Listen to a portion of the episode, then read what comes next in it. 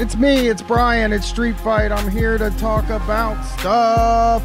Everything looks a little bit different because, as you know, last week, if you were following anything online, uh, at the worst, well, I don't think there's ever like really a good time for this to happen, but uh, somebody kicked the uh, window in at the office where we kept our stuff, uh, came in, and we had a door with a lock on it, and they pried the door open or kicked the door open and uh, took everything. Like I had, I had texted Brett to, you know, keep him abreast of what what had happened, and he was like, "Did they get the?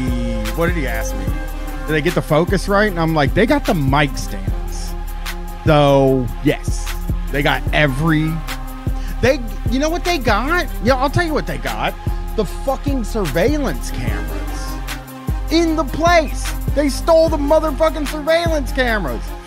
Um, so they they got the surveillance cameras. They got uh, everything, and then the guy called me. The guy calls me right. This this uh, fucking commercial real estate rental guy or whatever, and he's like, uh, "Hey, uh, I don't know if your producer, which I told him Jason's the executive producer, because Jason is currently now, he is like whatever an executive producer is, that's what Jason is. He's my right hand man. He's second in command here in this uh thing. And uh oh, not all uncles said, Did you lose any Legos? No, but they broke all of the ones that I had there like stored. I they didn't even have to do that. I don't know why they would do that, but they broke all the ones that I had there stored. So now I just have a bunch of Legos. Um, but so anyway, he like he's like, uh, do you know if your executive producer uh wrote down the serial numbers for any of the equipment? And I was just like, who would do that? Like, what kind of person nobody does that. Nobody. And he's like, well, maybe the police. uh, He's like, can you call and talk to the police? Um, maybe if you have this, the the serial numbers, they can go ahead and uh, uh, maybe they'll recover some of it. And I was like, motherfucker, wait a minute. Excuse me. One, I don't, I will never have the serial numbers for anything I own. Who, I don't, oh, it's like when somebody says, what's your VIN number on your car? And you're, and, and you're like, "Uh, am I supposed to have that fucking written down somewhere? I guess I'll go outside and look, you know?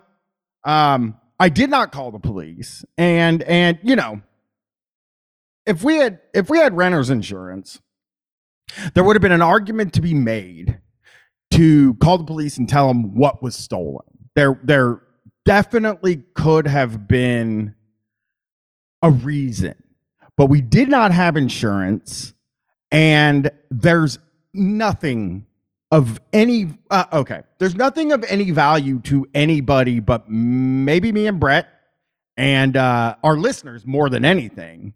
Is it's like all the memorabilia and stuff like that stuff's all still there um but the uh uh desks and the chairs are still there. And like all of the stuff people have mailed us over the years and stuff like that. Like I, I that is stuff that i will probably at some point go and pick up and mail out to listeners so that they can have it and and stuff like that. But like i was like i'm not fucking gonna spend time on the fucking phone with the police trying to fucking get the like they aren't gonna look for this shit. Why would they even.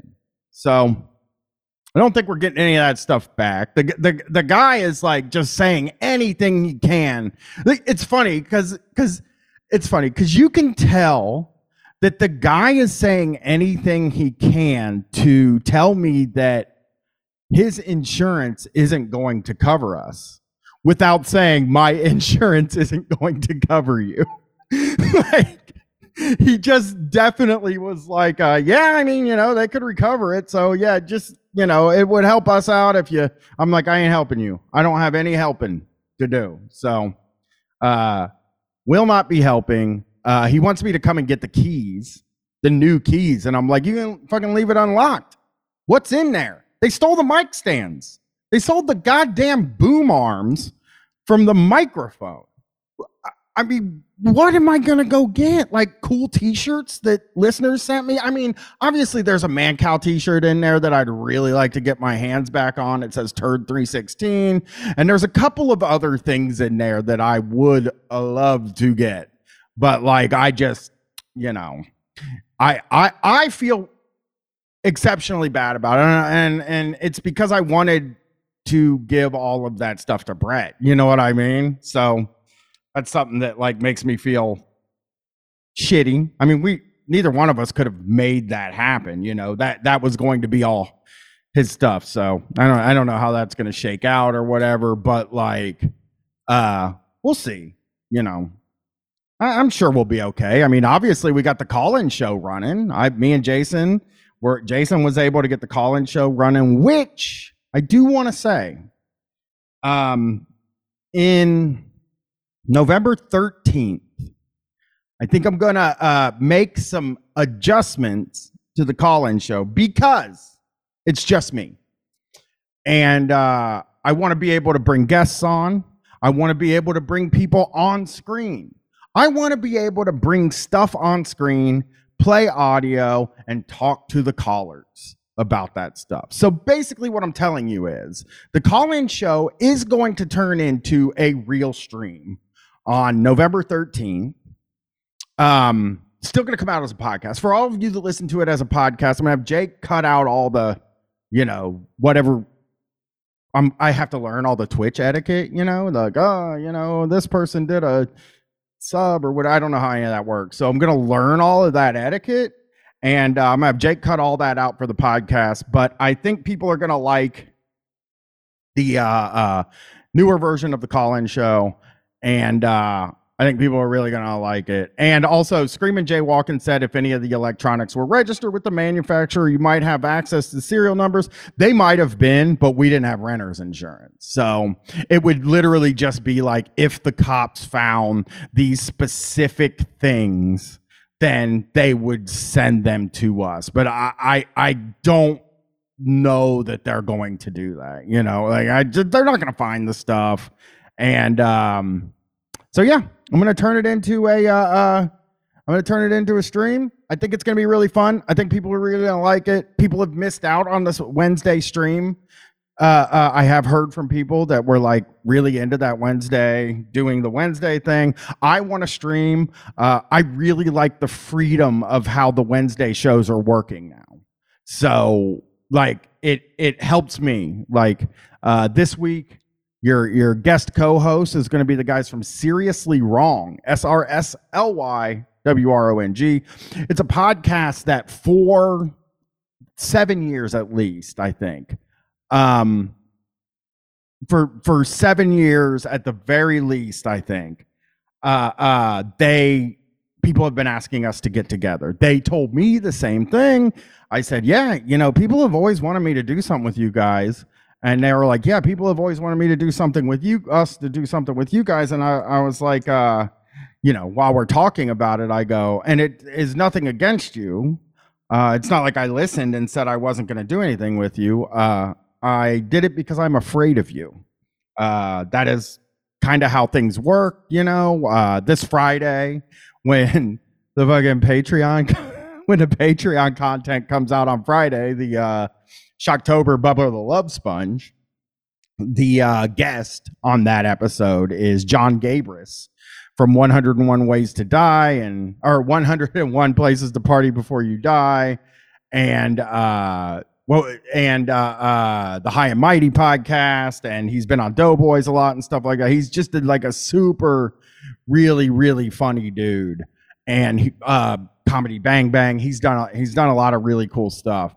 Uh, he's the guest co-host, and um, I asked him because uh, generally, when me and Chris start talking about who we might have as guests on the show, I say, "Chris, do you know this?" Do you, I said, "Chris, do you know John Gabrus? And he responded to me and said, uh, "Yes." And I said, um, uh, "He said yes, I know who he is." And I was like, "You want to ask him to do the Bubba episode?" And he said, "No, I know who he is." I've never talked to him in my life. and I was like, well, he follows me and he occasionally liked some of my tweets. And Chris was like, you should fucking ask him. And so I uh, decided, okay, I'm going to ask him. And I typed out the message and I stood there for a minute and I was shaking, literally shaking. Same thing happened when I asked Chris to do Shocktober. Same thing happened when I had Nick Wiger on the podcast. Like anybody, uh, everybody that's ever been a guest, it just fucking freaks me out. You know what I mean? And um, so yeah, I got the guess. I I was like, okay, um, I'll go ahead and ask him. I asked him. He agreed to do it. It was very happy. And I sent Chris and my wife a thing telling them how cool it is that that Gabrus is doing the show. And I said, and I've summoned up all the courage I'm going to have for the next two years. So I will not be asking anybody else to do the podcast in two years because uh, I'm too scared. It just it takes everything out of me. I gotta I gotta fucking lay down on my fainting couch every time I ask somebody to be on the podcast. So that was a long way to say Nick Nick Hayes called me, uh, Nick from Means TV. He gave me a call this week to talk about the Street Fight TV show and the documentary of the Hellfire Tour and all that stuff. And uh, I do believe if you're a Street Fight patron, on October 30th, you will get to see the first 20 minutes. Uh, you will get to see the first 20 minutes of um, you'll get to see the first 20 minutes of the, the documentary about the Hellfire Tour, where us, uh, the Sams from District Sentinel Radio, and uh, the Trillbillies went on tour uh, around. Uh, like it was in the, we went to the DSA convention during it. There's a lot of stuff, and you'll be seeing that with us driving around on tour. You'll get the first 20 minutes of that on Halloween, and then I think in December is when you get the full show, and then two weeks after the full movie, you get the t- you start getting the TV show. I do believe that is that is as far as I understand it. That's that's how that stuff is going to happen. But uh, he's the one that talked to me about having the. He said, "Hey, have you watched the Poppin' Boy?" Which is a show that the guys from Seriously Wrong did, and uh, it's good. It's on Means TV. You should check it out. It's very funny. I, I uh, watched it today and um, it's really good. It's a, like if you're listening to this show, you probably would really like it. Um, and I said, no, I, I've never listened to their show or, or seen their thing, but people have been, you know, telling us we should have them around, have them on or do stuff with them for years. And uh, he got a hold of them and asked them because I hint at what I want and then hope that somebody picks it up and does it. It's called passive aggressive and uh, maybe some of you should look into it. I think we should answer some phone calls. Uh, enough of me, but I will say I'm semi proud of myself currently because we are 13 minutes into the show. I haven't taken a call, and the show doesn't suck as far as I can tell. I'm I'm able to do longer periods of time without I'm able to do longer periods of time without taking calls. So that's something by myself. Uh, let's do it. Thank you for calling Street Fight. Uh, don't talk yet. Real quick. Is the first call Hank or Bear in the chat? They're asking Timmy Fireball. I would love to help, uh, but it's a cheat if I do it. So don't talk. Person on the phone, everybody type in the chat right now who you think it is and I will get you in the second uh, person that's on the phone. Do not talk. Don't cheat. Okay. Um, we got a Hank. We got two Hanks. We got two Hanks, and then a bear. Bear Hank. Okay, you can talk, list caller. Who are we talking to tonight? Uh oh, I can't hear him. You're allowed to talk now. Hank. It's Hello. Hank. Hey everybody, it's Hank. It was Hank. All you all the Hanks win. Um, how's it going, Hank? Maniac going crazy out there. Uh good. Thank you. That was fun. I did a drum roll. That's what the noise was. If that I don't know if the mic picked that up or not. But uh yeah, man. Uh I've, I've become uh, my worst my greatest fear, which is to be predictable. So I apologize to everybody. I'm going to have to up my uh, my uh, chaos points. You know, I don't want to be predictable. I don't want to about predict my moves. You got to be sneaky. Yeah, I I mean, here's the thing. Here's the thing.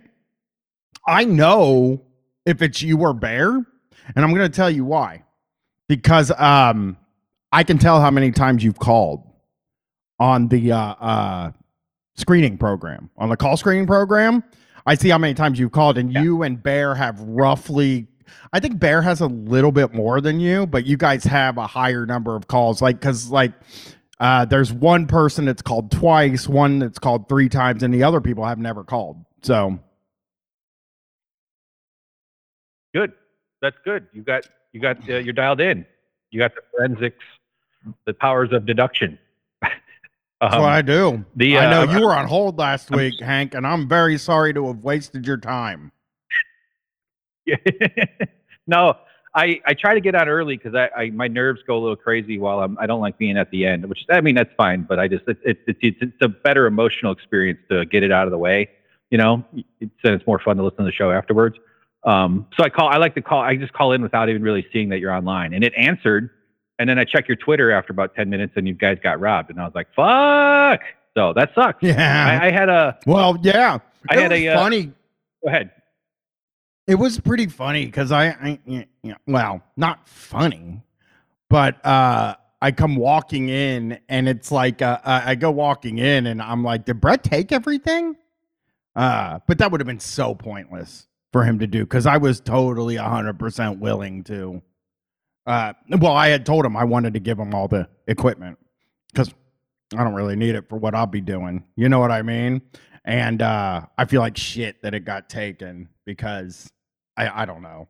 You know how it is. I mean, he is being paid out for a while, like for a long time. So it's not like he's getting nothing. But in my mind, I feel like, you know, I got everything. So who knows? I don't know. That that's just in my mind that I'm of is uh uh you know, not his or anybody's. So my mind is always harshest on me as a person. Yeah you'll you're you're you're gonna your brain likes to pick up that and play with that um awkwardness even if it's not true you'll just sort of think about it because the timing is just weird because you know it's like you guys are uh, a divorced a divorcing couple sort of and then you're the, a big kit of stuff gets robbed and that just adds a lot of weird weirdness to the whole situation. Uh so it's that's funny because it's like I go go. It, it's uh, well i'm saying it's first of all that delay uh, that was there was there because we were going through a few computers. Now we're just going through two computers. Jason is hosting it and i'm doing it. So i think it's very uh, i think the delay is going to go away a little bit. Um, but uh, what i was going to say is that like um you know I don't know. It's it's hard. It, you know, obvi- I've been with the same woman since I was 19 years old. So I've never done any. What I'm saying is I've never done anything like this other than when I quit my job, which I actually last night was hanging out with my buddy Aaron. Uh, for people that listen to Everything Elite, the wrestling podcast I used to do was Aaron Bentley. Uh, he's a sweet guy. He's he's actually been on the show a few times. He uh, was a he is or he's a lawyer that helps incarcerated people. Um, you know, with whatever incarcerated people would need. And uh you know, his wife I don't know what his I don't know what his girlfriend or wife does, but uh they're quitting their job so that they can sell vintage clothes. And I I was like so super happy for them, you know. I even gave them a bunch of my old hypebeast shirts that uh that I had that I was just going to get rid of anyway so that they could sell them and make a, a, a decent amount of money. I mean, you can probably they're very faded, but they were like, "Oh no, people like faded." And I'm like, hmm, that's different from when I grew up. Uh you did not like faded. And uh so I gave them some shirts that I think they're going to be able to make a, a, a pretty decent amount of money off of like faded Supreme shirts and and neighborhood and and Bape and and some stuff like that. And uh, they were telling us what they were gonna do, and I felt like I. I, I, I like was hanging out. We hung out with them last night. Me and my wife got food with them. We hung out at their Airbnb and because they were like right in the neighborhood. And then I walked home. We walked home from the Airbnb because we we lived like right around the corner from where the Airbnb was. And I laid in bed all night thinking of thinking about how annoying I was while we were hanging out with them. I could not stop thinking about how annoying I was like I had to be the most annoying fucking guy in the world. So uh I'm just I, I just am a guy that I just think I I don't I don't know. I think it's possible that like I I am almost cured of whatever it is, but I I do hate myself. Uh but I'll get you guys I I will actually say the name of the site when he gets those shirts up if you're interested in in some uh, it's like antisocial social club palace uh, I think he's keeping the Bape shirt I gave him, um, and it's all real. It's it's I bought it on StockX, so it's been verified and uh, Supreme. So if you're into that stuff, I think he's going to be selling some soon, and I don't think he's going to sell it for extremely tons of money. So it's a little something for you. Um, so what's up, Hank? How you doing?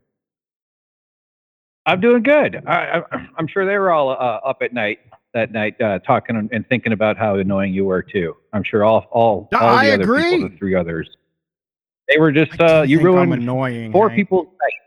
So that they I hate think you that and that you're makes- annoying, and they to each other I have a theory, talking to each other.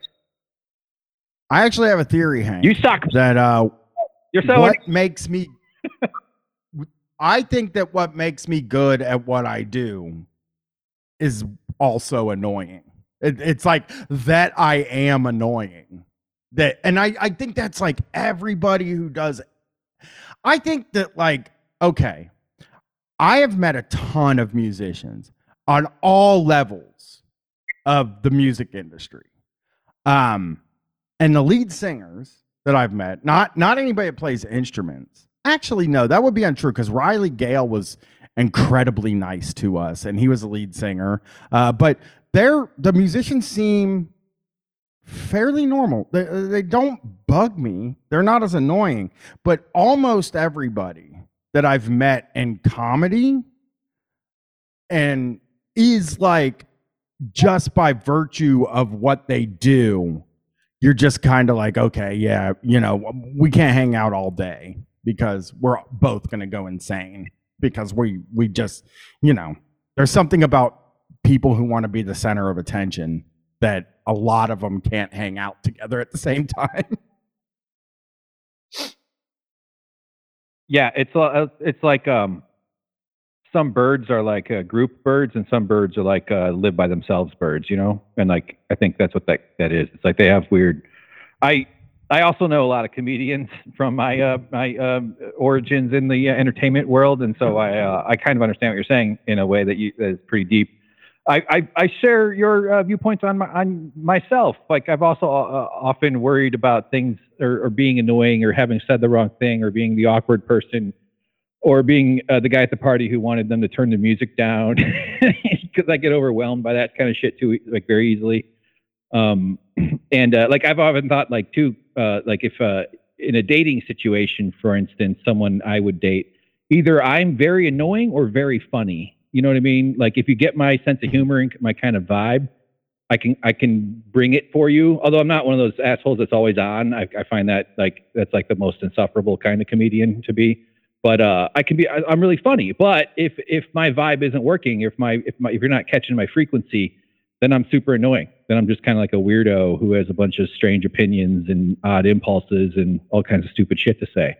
Um, so yeah, got to find the right got to find the right people. You know, I quit stand up you're not annoying. because you did, yeah. I quit stand up because I found the other comics to be annoying and not because I I don't think I care that they were on necessarily because I do think like so the Hellfire tour where we were at the Trillbillies and the Sam one of the most fun 18 days of my life. You know what I mean? We're we're hanging out with a bunch of people we have a lot in common with and you know, having fun and, and goofing off.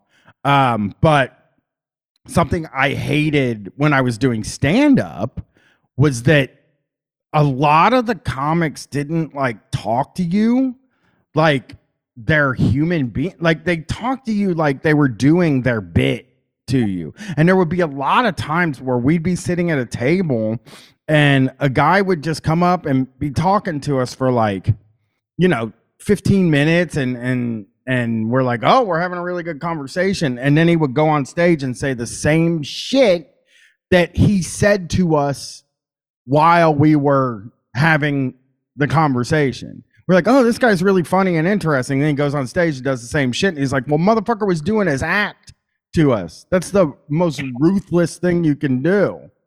Um so i always hated that. I i just made me so I could not stand uh, uh, the other my peers in that world. The podcasters are a little bit different because you know a lot of us started me. I'm one. I'm somebody that this happened to too because I started. I podcasted for like three years before I did stand up, doing something totally different. Uh, and I started podcasting because I was afraid to do stand up. Like to, to, I was afraid to get on stage so, right. like, I felt like, well, you know, the career path in 2011, 10 was a little bit different than it is now. But I sort of felt like, well, if we do a really good podcast, somebody will hire us to be on the radio. And uh, that's why a lot of the early years of this show were so like local and like they were a little more Ohio centric because it just kind of felt like like well if we can get a job on the radio they'll like pay us enough to pay our fucking bills you know? But the whole time I was thinking that I was thinking like I don't want to do morning radio. Uh I don't I don't want to get up that early in the morning you know? That's something I am intimately familiar with is morning radio and and you know that shit starts at well, I actually don't know what time they you know, it starts at six, so you gotta get to work at like you gotta get up at like two thirty in the morning. I ain't fucking doing that. That's no life. It's stupid too that they do it now. Anyway.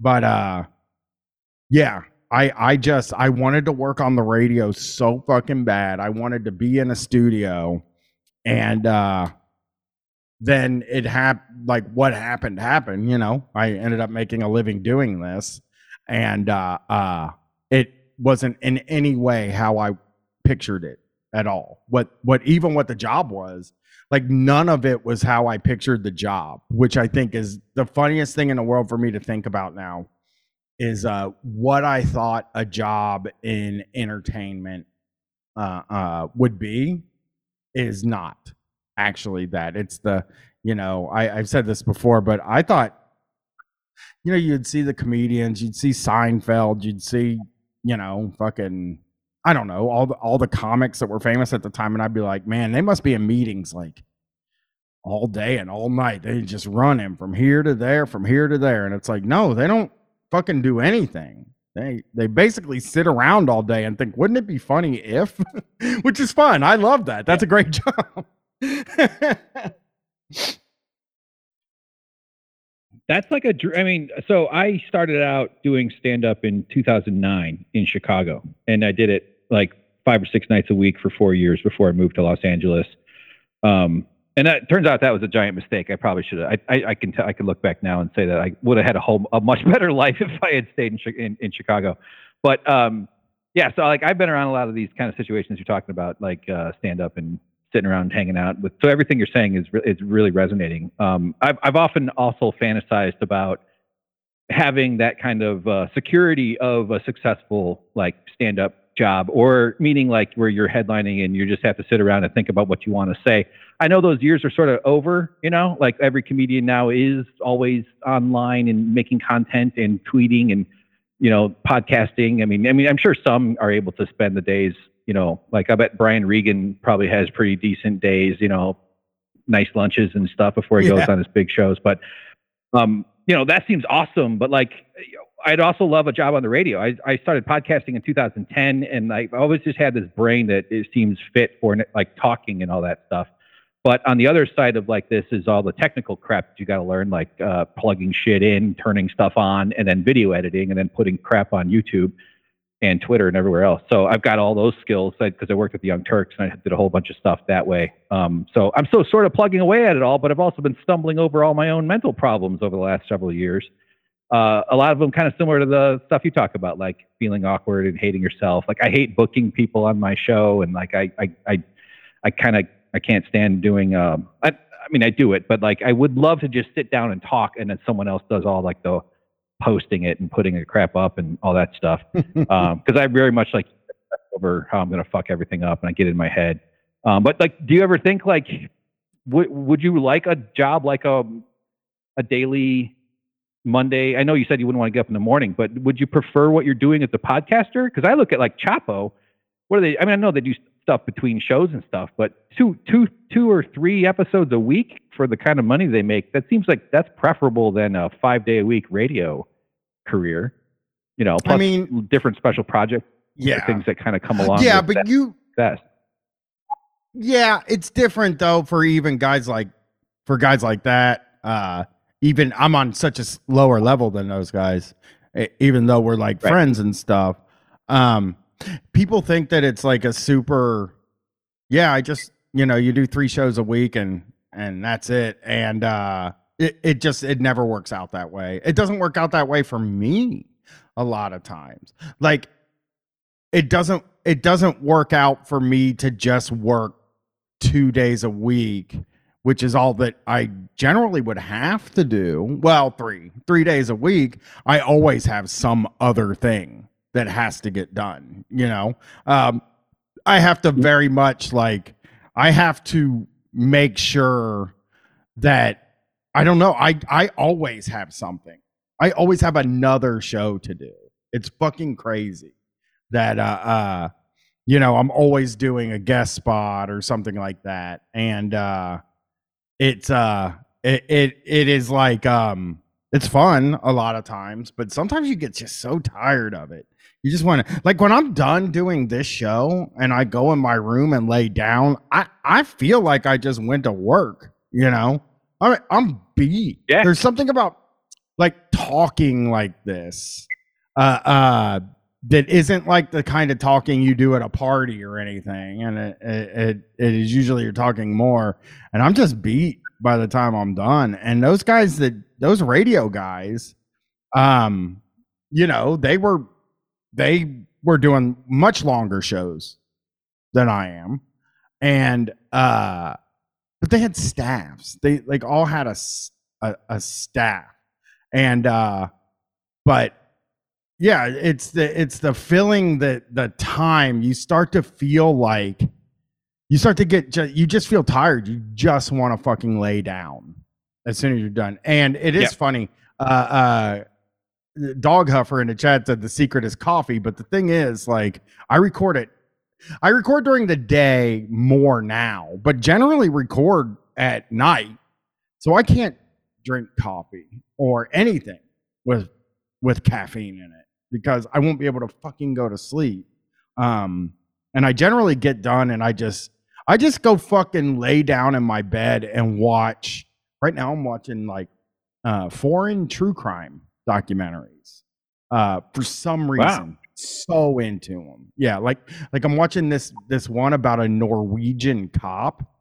Um, that is like also a I don't know exactly what he did. Oh, drug smuggling, uh, hash. He was smuggling hash, and um, I fucking love it, man, because it, it's like Norway. I don't even half the time I don't even know what the fuck they're talking about. You know what I mean? Like half the time they'll be bringing up some Norway shit, and I'll be like, uh, uh, they'll be like, yeah, you know, the this section of the Norway police, and I'm like, well, I don't know what that, I don't know what the Norway police do. I don't know shit about Norway. Um, but the the documentary kind of makes me want to uh, go to Norway now, even though the weather. I so I watch these two things. Okay, um, I watch these two things. I watch uh uh yeah, I'm trying to figure foreign true crime and foreign sports documentaries. And the foreign true crime is always the weirdest stuff. And uh, uh, but I'm also watching a show called Bad Sisters on Apple TV Plus, one of my streaming services. Um, and it takes place in Ireland. And um, I'll say this it takes place in Ireland, and the weather there does not look good to me. It looks like it's a little bit windy there, which I hate wind. You know what I mean? I just wind is the worst shit in the world to me. I wish there was no such thing as wind. Um and uh uh the it just looks like like fall there all the time. So oh, people want to know about my foreign true true crime documentaries.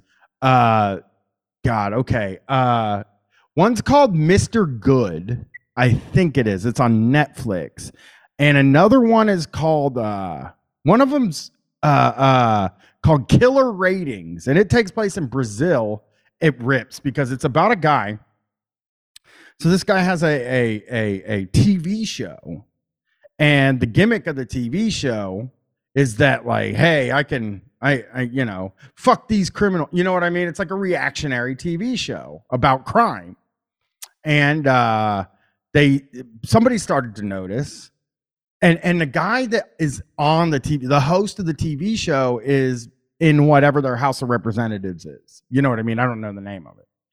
Um, but he's in it. He's a representative.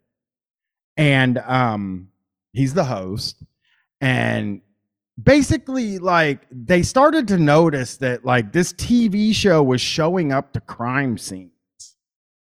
Um the, this TV show guy was showing up the crime scenes, and the motherfucker is like there first, and he get he they find out that there's a good fucking chance that he's having the people killed.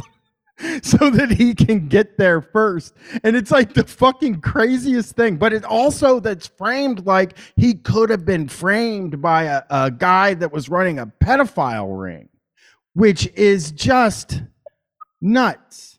Um, it is it is a a killer ratings is good. Uh, but I do love the idea of a guy that's like, oh man, you know, uh, not enough good crimes happening. I'm gonna go uh, make some crimes. it was like a son, I think, was shooting people and shit. There's another one. Uh, there's one more. It's a Mexican one about a woman who was a uh, uh, sold like weight loss creams where she would say like rub this on your tummy and in 3 weeks it'll be gone and like uh people Ooh, started to be like I, I yeah, I would buy it. People started to be like I think that's a scam. and, uh, she got in trouble a few times for like embezzlement and shit like that. I don't know. It's just I true crime in America is like it always feels to me like they're like, oh, the police don't miss nothing, or the police miss everything, but they're still trying the best they can. You know what I mean? Like that. It's the two the two true crime stories in America are the police are doing the best they can, but they can't get everything, or the police fucking get everything, and um, it's just you know not as good. Whereas if you look at other country uh, when you look at other countries, it's like they're just like, and you know, this is me as an American saying this, but it's like people don't have in other countries. It doesn't seem like they have the same faith in their police that we do. Uh, not me particularly, not or the listeners to this show, but you know what I mean, right?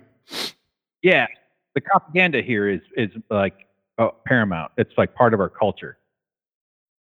Yeah, and it is like you'll never get away with murder. Is is the thing that like I always you always you always like I don't know. It's like when somebody robs a bank and you're trying to like you're like how many people get like how many people so okay. The the street fight office got robbed, right? Uh they got away with it. And like I would think that most robberies like that, they just get away with it.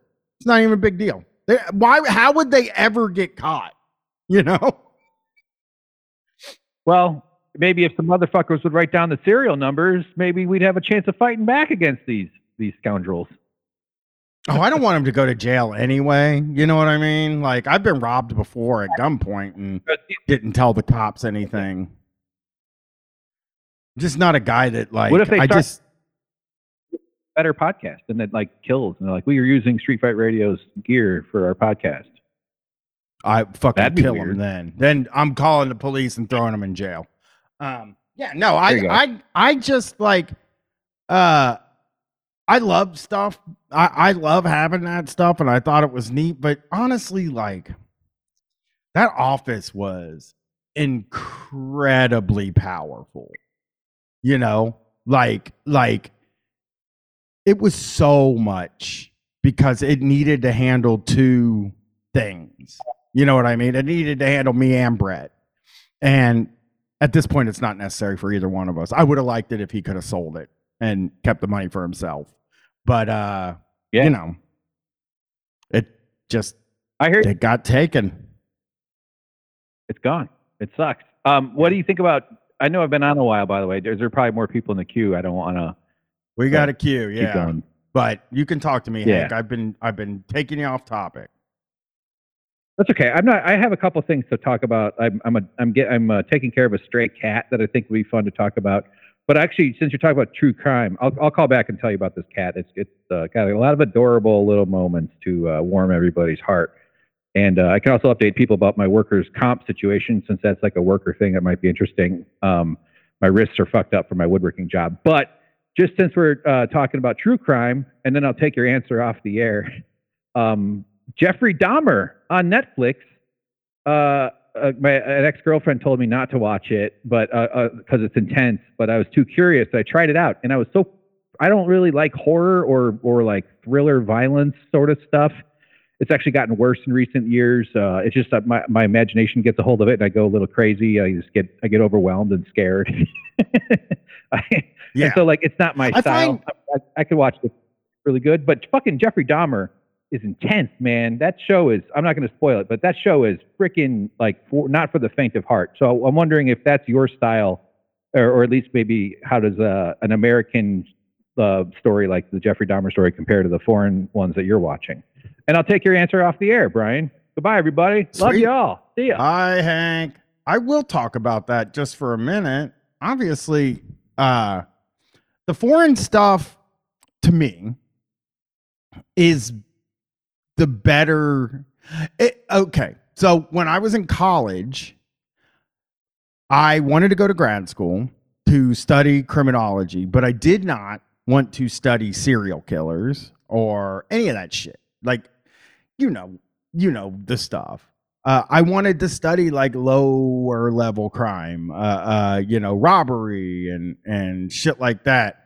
Um, robbery or or or burglary or like you know that kind of shit. Like the lower level stuff is what I'm interested in, and a lot of the the foreign stuff is about criminal organizations and and stuff like that. I I really hope I I will try to.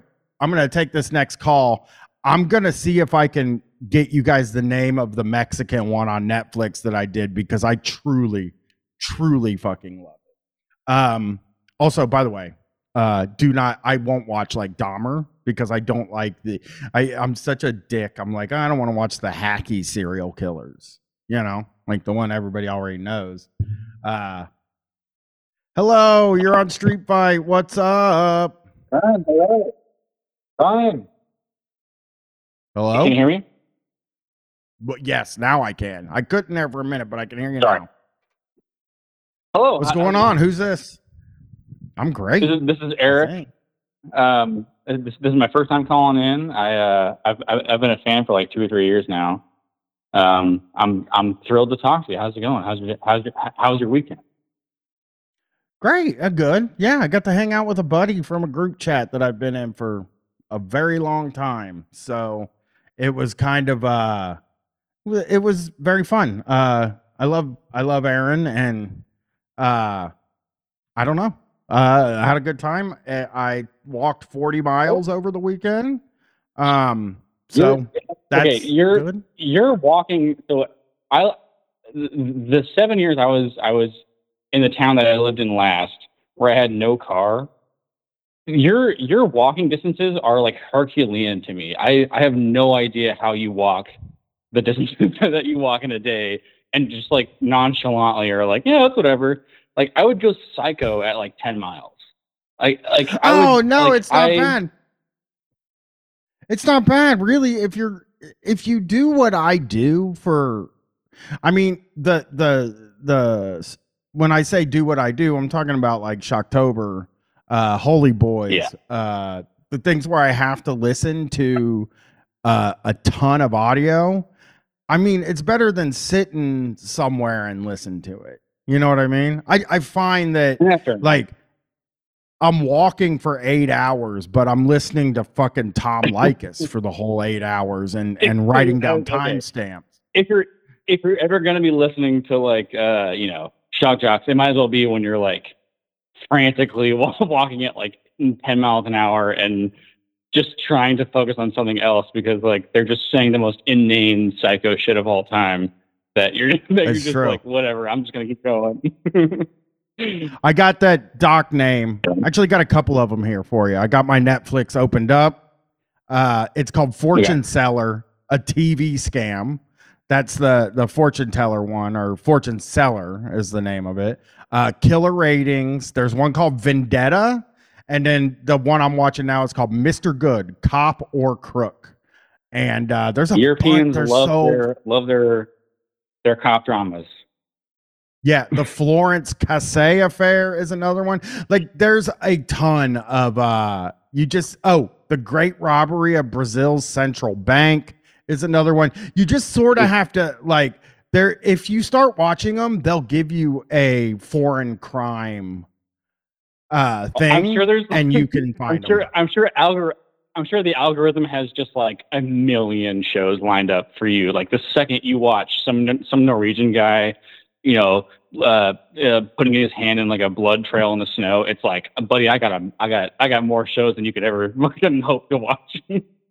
I just like seeing their like I I really really really like seeing how their how their stuff works because you know when you when you live in the United States another thing you hear a lot is like every other com- country system is corrupt but ours isn't you know and that's just Yeah. that's just not Yeah. true yeah. you know ours is very corrupt The idea, the idea, of, the idea of corruption is just such bullshit that like it's just it's just the humanity of the story that that comes through in the show where it's like okay well if anything's going to happen it's just it's just human individuality it's just human decision making it's not like like the idea that like oh this person has this job so they wouldn't let this happen. It's like well that's not that's that's, that's some made up bullshit. That isn't that's that's not a thing.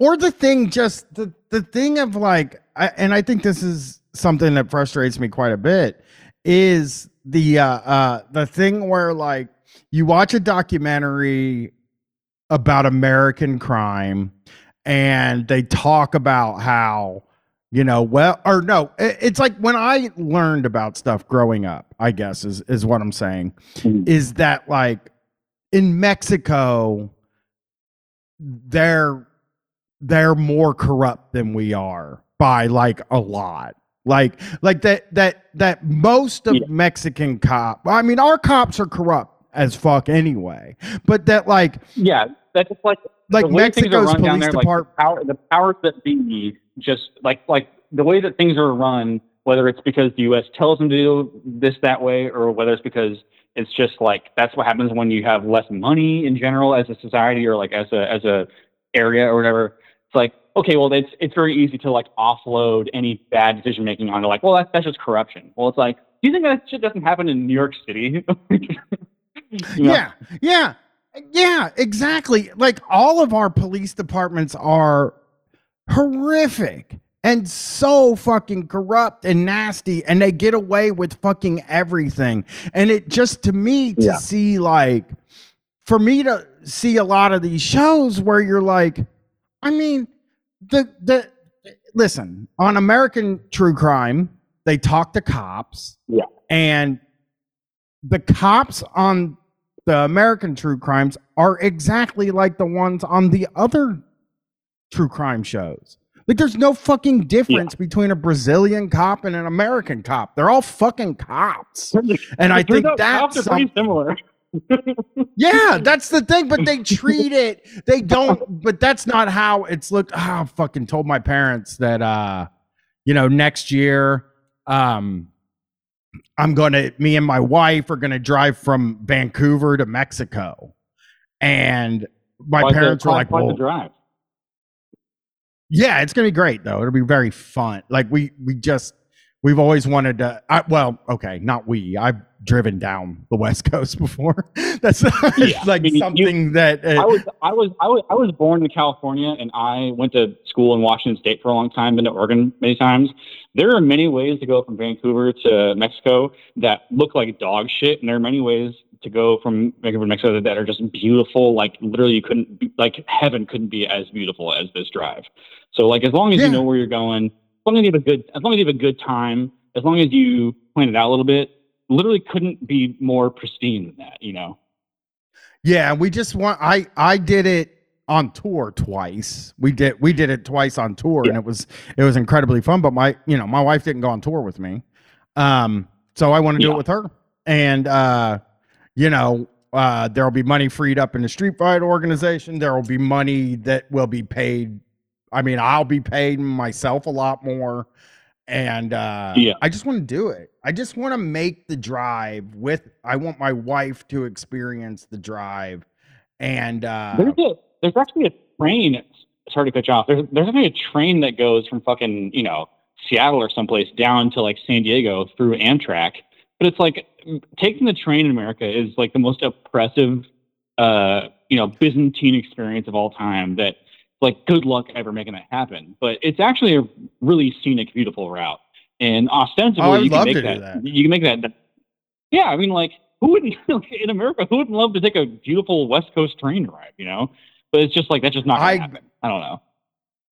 I'm so frustrated actually because like uh my daughter has a friend.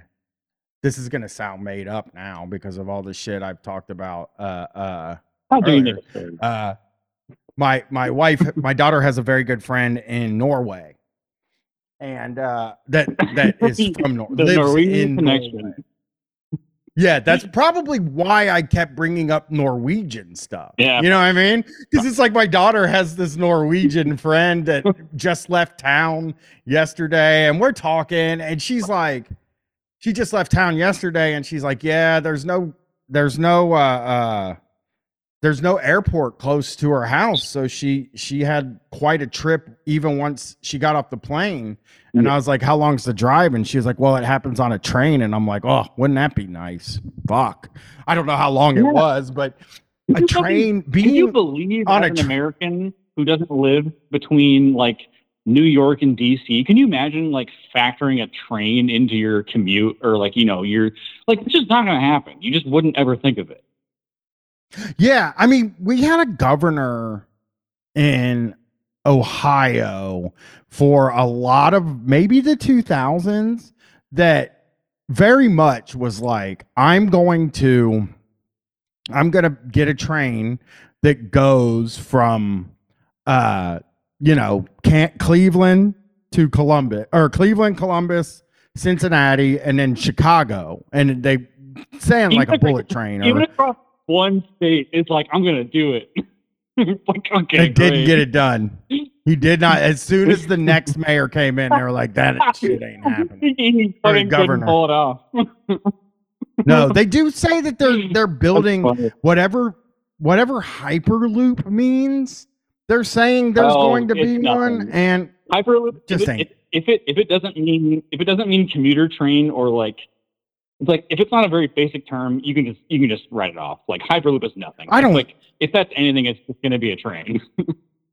nobody knows what hyperloop even means. That's the fucking thing about people. It's like we don't know what any of this stuff means. I remember when when Hyperloop Elon means what what fucking space link or uh you know whatever like whatever else that Elon Musk is doing. It's like what do you think it means? It's bullshit. Forget it. it it's it's fucking nothing. Who cares? It's it's the, the thing with Elon though is like, I remember the uh, uh, before I was like really turned on everything and just black pilled, I guess is what they call it. Yeah. Um, before all that happened, uh, Elon talked about the hot the thing in the tunnel gimmick in um, Yeah. Las Vegas. Oh, it's- it's you know what I'm talking about? The know? tunnel gimmick. Yeah, And uh I finally saw the motherfucking tunnel gimmick, and it's the dumbest thing that's ever existed. And I think you of have course, to have a? Tesla to when, use it. when they invented when they invented trains back in 1830 that was kind of the whole deal. That was kind of all you needed to to like learn about it. Like there's no there's no extra variable on top of basic competent transportation that you need to add that would make it any more like logical solution than just fucking doing it right the first time. You don't have to have it underground or go 900 miles an hour or have it go fucking uh, you know 100 feet in the air or it's or it's all automated. It's like no fuck. If you just let poor people use it cheap, then it's then it's good actually. Yeah, that's a, something I've I've uh uh that's something I've been saying a lot like about uh you know if if it was a if it was a very fast train like if it really was one of these bullet trains that they say can get you to Yeah. chicago in two and a half hours or something i i sort of i sort of feel like things for and and uh, eh, maybe even like you know people with more money pay for tickets and poor people don't have to pay or Yeah. or some kind of thing like that uh i think that would be like Yeah. Great because I, I just like one of the things i think about a lot is like man if i could get to uh uh chicago in two hours and then get home in two if you can hours get from i would Chicago to anywhere on train, you- you'd fucking do it. You know? And I yeah, Like- well, I would work more. I would do more shows and shit like that if if I could Yeah. get to Chicago that easily. It's a six hour fucking drive, and I got to stay in a hotel and all that shit. I I mean, I don't I don't know what my what my uh, uh what's is- the word? Yeah. I I just don't know the- what my the thing live is, thing's gonna be. But Yeah.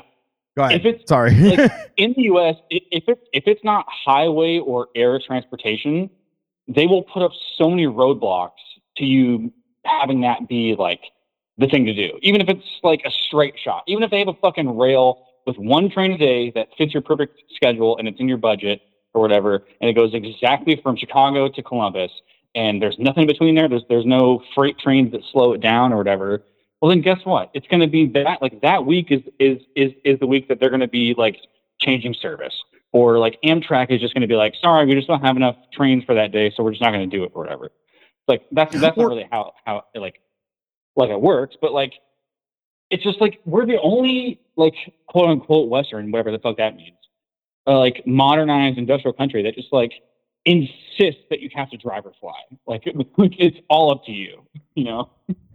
I fucking hate it. That's the thing too. I, I just I truly I, I I I don't mind I'm a guy that doesn't mind driving, obviously, but it would be so much better if I could read or uh, uh you know all the stuff that you can do on a train when you when you plug your headphones Oh, in and you're just by yourself, you know. What, what, a, what a beautiful experience. What a what a what a cathartic way to spend. You know, let's say it takes twice as long to go from Columbus to Chicago on a train that it does on the highway. Well, guess what? You're on a train. You're on a lovely manicured. You know, it's it's like there's some ambient noise. You're in public with other people who you are fellow citizens with, and you're enjoying this sort of like you know communal experience, and you're you- you're not just locked into your little fucking metal death trap listening to Korn for the 1000th time trying to stay alive for six hours until you get there you know Yeah, and and and the thing about it is that, and it makes me fucking it it drives me up the fucking wall. Is that like uh mass transit sucks in most of the United States. Specifically, I can only we, we speak make to Columbus. purpose because we, That's exactly it's only it. for the poor people Yeah, and it just fucking sucks that you know you can't get anywhere on the train on the buses. You got to make eighteen Yeah. different fucking transfers. The buses take forever, and it sucks. So when when somebody's like, "Hey, you guys, do you want trains?" People are like, "Mass transit fucking sucks," and you're like, "Fuck you, Like man." that was that, of that's course it idea behind the fucking Elon. That, yeah, of course it sucks because you're the motherfucker who fucking took all the good parts away. but like that's Yeah. that's the part with uh that's part with uh with with Elon. It's like that's the whole. I mean, like really think of the hyperloop. Or no, sorry, not the hyperloop. The whole tunnel thing. Like really think about the like the incentive behind that. Like what would you have to think is the biggest problem of transit to come up with that as the solution? It would have to be that there's other people around and that you can't just Yeah. go from A to B instantly. You know? And so that like tunnel of gimmick course is it's just a dumb. dog shit solution for a problem that shouldn't exist in the first place. But it's like, uh, okay, well, maybe being around other people is actually good, first off. But also, like, maybe you made it suck because you're the rich guy who wouldn't fucking, you know, uh, who took away the bus lane and, and like, uh, took the taxes away from your town to where no one could take the fucking bus. And all of a sudden, of course, it's fucking late. Of course, it's showing up. You know, of course, there's only three routes and you have to walk three miles to get there. And it's only four four times a day. It's like, yeah, I can't go to work on that bus because guess what? You're the motherfucker who wanted to build a highway and, and you know, whatever. But and, um, and Vegas, Vegas is a place that would really benefit from some sort of even just light rail or train in Las Vegas because I mean that's a place where like I mean everything's relatively close together, but it's hot as fuck there.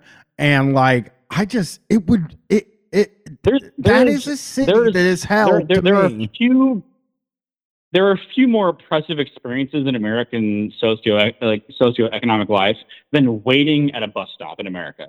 Because fingers crossed, hand over your heart, hope to God that there's a fucking awning that you can stand under where Yeah. the shade doesn't ber- berate you for you know 12 hours a day. Hopefully it's not raining. Hopefully it's not like you know. Hopefully your town gives a shit enough about your bus to where there's like two or three walls kind of just stand behind un- until it shows up an hour from now. It's like, Yeah. God damn, man. I don't know. Yeah, um, it's crazy. to- it's fucking talk, nuts. Talk, talk your ear off too long. Um, but well, yeah, is- let me know what my- you called for though. My, my segue is that speaking of mass transit, my good buddy Adam, who turned me on to Street Fight in the first place, he forced me, kind of dragged me to come along to the Street Fight live show with Block Party back in I think 2019. Um, nice. and he actually is, he actually is a uh, public city uh, bus driver in Tacoma, Washington, and um, he's a huge Street Fight fan. He was like, you know, before the Chapo shit, before you know, before anything. I'm, I'm, sure he's he's been listening since you know ten years plus from now. Um, but uh, I met I met you and Brett back in that live show, and you guys were awesome. We, we talked for a little bit, and I was turned on to Street Fight from day one. This is my first time calling in. Love talking to you, buddy. Um, hope everything goes well from here on out, and I just hope that uh, Adam gets the shout out that he deserves for turning me on to you guys. So yeah, Thank you, Adam. I, I feel like I remember Adam, you, but boy. obviously it's been maybe years. I was, I, but I, I, there's there's no way that I talk as much as I am right right, right now, but I'm just kind of amped up from calling it. You know, well, I'll see. Yeah, I I think that like a uh, there is going to be some uh version of live performance at some point. I I Yeah. think I think I can make that happen. Uh, I have talked to Chris about the west, me and him doing stuff together on the West Coast, and I think that could be really. Well, you, you I think people earlier- would love like You were talking earlier about how, about how how just nerve wracking it is to figure out even a guest appearance, let alone like setting up a whole thing. So like, uh, yeah, I can do. you know. I can get that done though. Uh, my wife could set up the tour. I just don't know what the thing is yet. What the show would Yeah, be, and you know the the thing about working with Man, that Chris. show was so fucking fun. I don't know, it was awesome. the, it was- the thing about was working with. Chris and the thing about working with like Chris and John at doing it is that I have Yeah. to uh I have to get a lawyer to help them figure out how to legally do it instead of uh the way that we Oh, did yeah. it. Probably dealing with Chris at all is just you got to go through a lawyer, man. I don't know. it's just Canadians can get they can get in Oh, trouble I, I, if they do I, it. I, I believe that, but just like Chris, especially, is like not only is he from a different country, but it's like he like I don't know. He's he's He's an alien. He's, he's No. liable to catch some people, you know, off off guard or whatever. Yeah, he's great. He's he's good, and I I, I really Well- want to do fun stuff. I I really want to do stuff with Chris. I want to do Shocktober's. I want to do stuff like that. I mean, we we we. I told him that next year, uh, if I can, you know, if there's money in the budget and everything, I I think I do want to do the Shocktober wrap up show, uh, like the second week of November in Tampa and then stream Wow. it live because that's the Shocktober. That's the Shock Jock City. I think it would be really fucking funny Yeah. for me and Chris to stand on stage in Tampa. Tampa's Shock, and- shock jock mecca. Yeah, and I'll also try to get Bubba to come. Like that's the thing. I Oh want Bubba the Love Sponge. cool I want to meet him. I want to meet Bubba the Love Sponge more than anything. Wait till you hear the episode that comes out Friday because. I love him. I'm in love with Bubba. But uh, just- thank I'm you for calling. You with the the yeah, of course. Brian, I'll talk. Uh, hopefully, I'll call in later. Have a good one, man. Call again anytime. You're great. Love you. Yeah, I've been toying with this idea of doing it, uh, doing the. I want to do the wrap up, the Shocktober wrap up in Tampa so bad, and and I I've said this before. I, I'd pay Bubba a thousand dollars to appear at a live show with me. I and I think he'd do it really because we just got to catch him before his documentary comes out because I think he's on his way back up, folks. And uh, you know, but I just for some reason like him. Let's answer this next call here.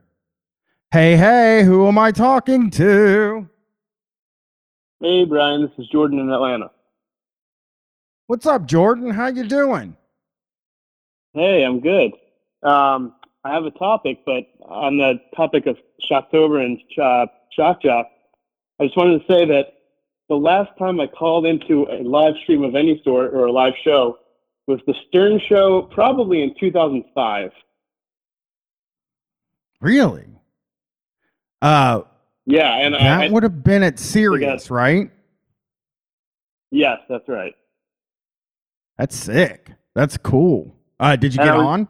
I was just thinking, no, I never got on, and I was also thinking about, you know, you do these shows about all these shock jocks like Opie and Anthony, but the thing is, as a big Stern fan, um, from the age of I was probably 15 when I was first introduced to Stern. I'm 38 now, but he always would talk so much shit on every other shock jock that I never listened to anyone else. Yeah. Yeah. I mean, Bubba, though, he gets along with. Uh, they're buddies. Right, but that was Uh, only I will- That, that was only later in the Sirius years when he brought him on. He he used to hate on Bubba too. Yeah, well, I was saying that I you'll hear it on the Gabrus episode, and I think he was in the same boat as me. Is that like I I was very much a Stern guy when I was a teenager, and then when I was like twenty two, I heard Opie and Anthony for the first time on the radio, uh, the Voyeur Bus show actually, and um.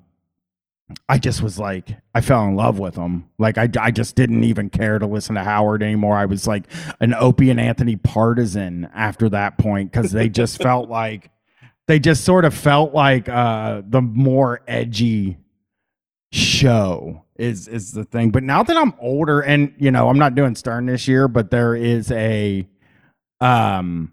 There is a YouTube, uh, YouTube channel called the Gilbert Gottfried Archive Project, and it is Yeah. their archive. They're doing every Stern show with Gilbert, and I've been listening to it a lot lately. And fuck, it's so funny. Uh, it's very offensive. If you're listening to the show, and it, Gilbert Gottfried's one of the most offensive men to ever live. But yeah, No, the the Gilbert appearances, especially when the art during the Artie years, were just some of the, the most amazing, hilarious, offensive shows there ever were. Yeah, and I'm like an, I mean, not in my life. You know what I mean? Like, I'm not like a guy who who tries to be edgy in my real life or or anything. But like, you know, it's really difficult for me because of the guy that I was for a period of time in my life.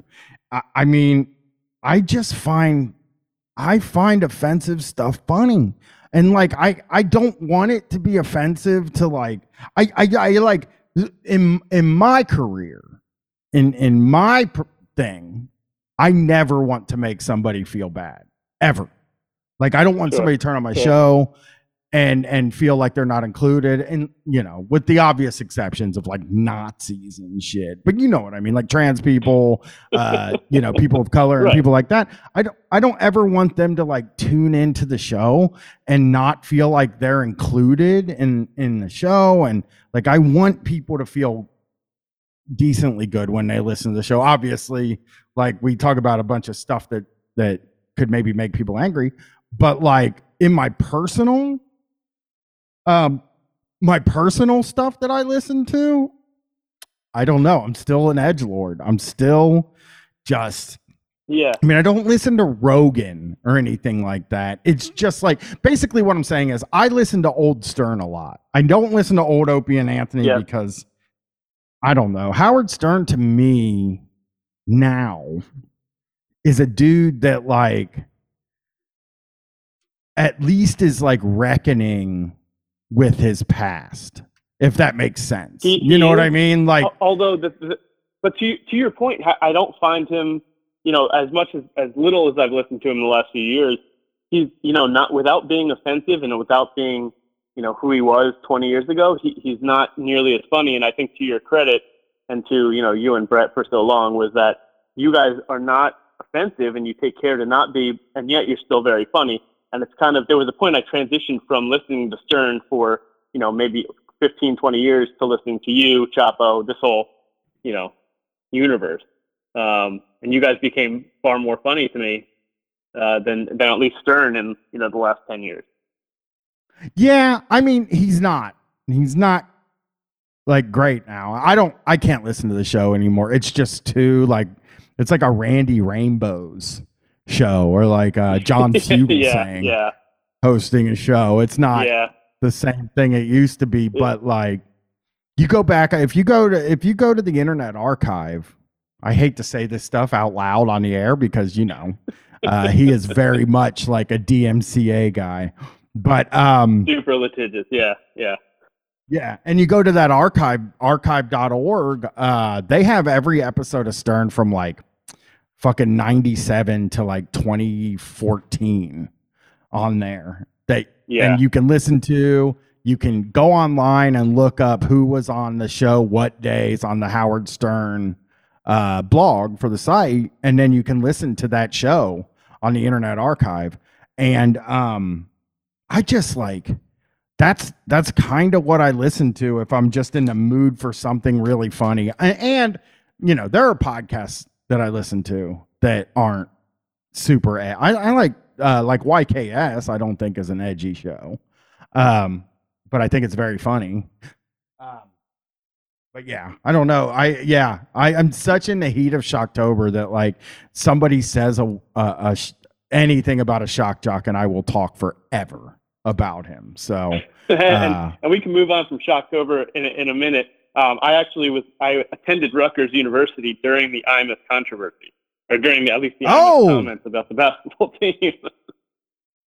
You, did you hear um did you hear the I'm sorry we did where we played Imus's full apology? That was so fucking fun. And that kind of thing when we're talking about whatever the call-in show turns into, I'll be taking calls, but I'll also be doing more long form video stuff too. Like, you know, have the video Yeah, running and then take great. calls and talk about it and stuff like that. Just a lot more dynamic. I I I think I want people to I want people to be able to participate in basically it'll be me per, doing a stream that other people can participate in and uh that's exciting to me. But uh yeah, that's incredible. Yeah, and, when, I mean, and when that was this- happened, and being a Stern listener at the time, it obviously had, you know, took on a different gravity knowing Imus's background as a Stern listener. But I think if you didn't really know about Imus from from Howard, it was kind of a different situation too. Oh, I agree. And you know what's funny is, man, you listen to that motherfucking uh you you listen to that that thing, the the Stern thing, uh uh at that time. Um and he he he was more offensive that to me. He was more offensive. His stuff was his stuff was a little bit more offensive, you know. if that makes sense. You know what I mean? Like, because there is a Yeah, super course. cut. There is a super cut on YouTube of uh there's a super cut on YouTube of Howard Stern talking about the Imus thing. And I I I never heard the M word so many times in my life. Yeah, Like it was fucking Yeah. it's crazy to listen to. Uh, I listened to it last year thinking that, like, okay, or two years ago, maybe, thinking I'm doing an IMUS episode and I'm doing, I'm not, I'm doing an IMUS episode and I'm also doing a, um, a, uh, Stern episode. So maybe I can, you know, do a little crossover shit Match it up. right? Yep. But uh no, there was not really anything I could play on Stern doing that stuff. Just be a long, So- long thing of bleeps. Yeah. Yeah. Yeah, it was pretty offensive. I get that. But uh Um, anyway, the, the reason I actually called was I was wondering if you have any kind of fall season or Halloween time activities that you like to do. Um, you know, I live in Atlanta, but I have a best friend in Columbus who turned me on to Street Fight years ago. And I've been up there for a few falls, and we've been to the Fairborn Halloween Festival. I think the Circleville Festival. I was wondering if you do anything like that, if there's anything that you like to get into. um you know, I used to go to the haunted hoochie a lot, which was a thing, but we did end up finding out uh uh we did end up finding out that they have like a a, a I don't know if it's a Nazi night or like people are supposed to dress like Nazis, so it's like, kind of like ah, I don't think uh, I want to go back to that thing again. But like uh you know, I am not a holiday person. You know what I mean? Like so like when it comes to something like a Halloween thing, it it usually when my daughter was a kid, we would go to, you know, pumpkin stuff and shit like the pumpkin Mhm. festival. We go to the pumpkin patch, we do the whole thing. Um, but uh uh now that she's 18 today, it's Gwen's birthday. She's 18 years old. Um Happy birthday, Gwen. yeah, it's it's crazy. My kid's an adult. I can do anything I want now. Trying to get her to uh, get high with me You're or take acid almost. with me or go to the Hell gamble. yeah. Go gamble. I mean, she can do all that stuff now, uh, and I don't have to worry about going to jail for it. So she can get high now without me worrying. Because it's always like if she had an edible, I'd have to be like, uh, yeah, we're gonna have to not. You cannot talk to anybody about this. Uh, but you know, now now it's a little easier. Um, Now it's all. but yeah. I don't know.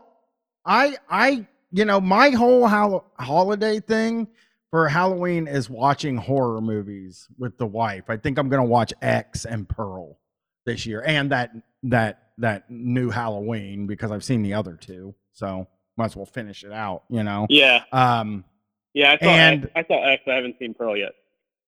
I haven't seen X. Yeah. Uh, what was the fucking thing I was just gonna tell you to do? Uh, yeah, they got rid of all the stuff I did when I was young for Halloween. But if I was gonna do something from, if I was out of town and I was gonna do something around Halloween, I would go up to, I would check into what they do at that prison where Shawshank was filmed, because I'll bet you they do something Oh. wild there. You know. Okay, I'll check on that. Yeah. I'll look Yeah, at. I can. not- I, no, I don't really know a- the name of it. it up. Um, I was gonna say I'm not really a big holiday person in general either, but I just love the kind of fall time and period. Um, and I just love. I, I want to say like harvest festival type thing. Um, Shawshank Prison Halloween. Let's see. If Yeah, I got it up here. It's the Ohio State Reformatory. They're open Thursday to Sunday, and uh, you can just do a tour of the prison. But they also have a space on the site that says, uh, uh, you know, they're haunted and stuff like that. You could do the paranormal programs. I mean, that's the thing I would do. That seems Yeah, like yeah. it would be extremely haunted. so I, pretty I would look into that. Um, Yeah. yeah. Actually, on a kind of a weird note, I I went to a a, tra- a thing called the Trail of Terror about an hour outside Atlanta last night. Um, and you know, it, it's it's it's a good. It's not towards Bear actually. So Bear is about maybe an hour and a half outside Atlanta. and North, I think he's northwest of Atlanta, from what I understand. This was northeast, and it's out it's out in kind of rural Georgia. Um, and it was myself and a friend and this group of uh, an East Asian family. And at one point on this trail, there was an actor who came up to the family who were kind of like running along the trail because it was, you know, haunted and you're running away from chainsaw guys and clowns and stuff. And he said, Why don't you guys run back to India? Uh, No. made for a really, really uncomfortable rest of the experience. Um, uh, like you said, kind of like your experience with the the haunted hoochie or whatever it was called. It's like, all right, well, I guess we're not coming back to this place again. Yeah, I think a lot of the people that run those things maybe don't have the greatest politics. and they're, they, you know, Yeah, well, yeah. I mean, that makes sense. Except the people who act on it, and this one, like the one particular guy who said this, he kind of seemed like more of a like a theater person. Like he was really into the character, and he had the whole act going on. So you don't maybe expect it from them so much as like the people who are running it. Um, it was just really, it was really jarring and um, just made for a weird experience. that is fucking really weird. That sucks that he would do that.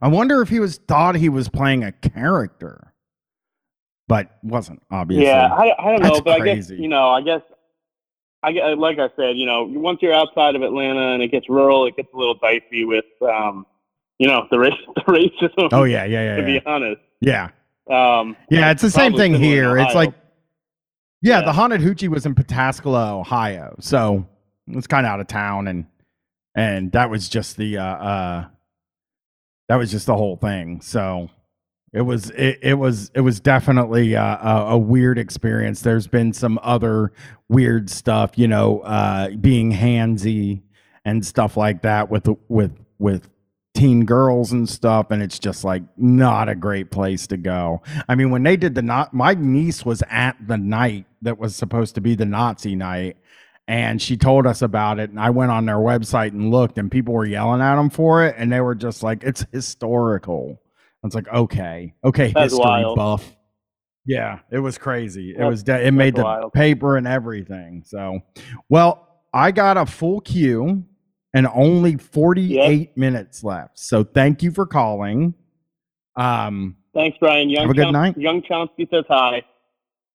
Oh, Nice. I love him. Thank you. Peace. All right, we're going to uh uh okay. I got one, two, three, four calls. Here we go. Hello, hello. You're talking to Brian.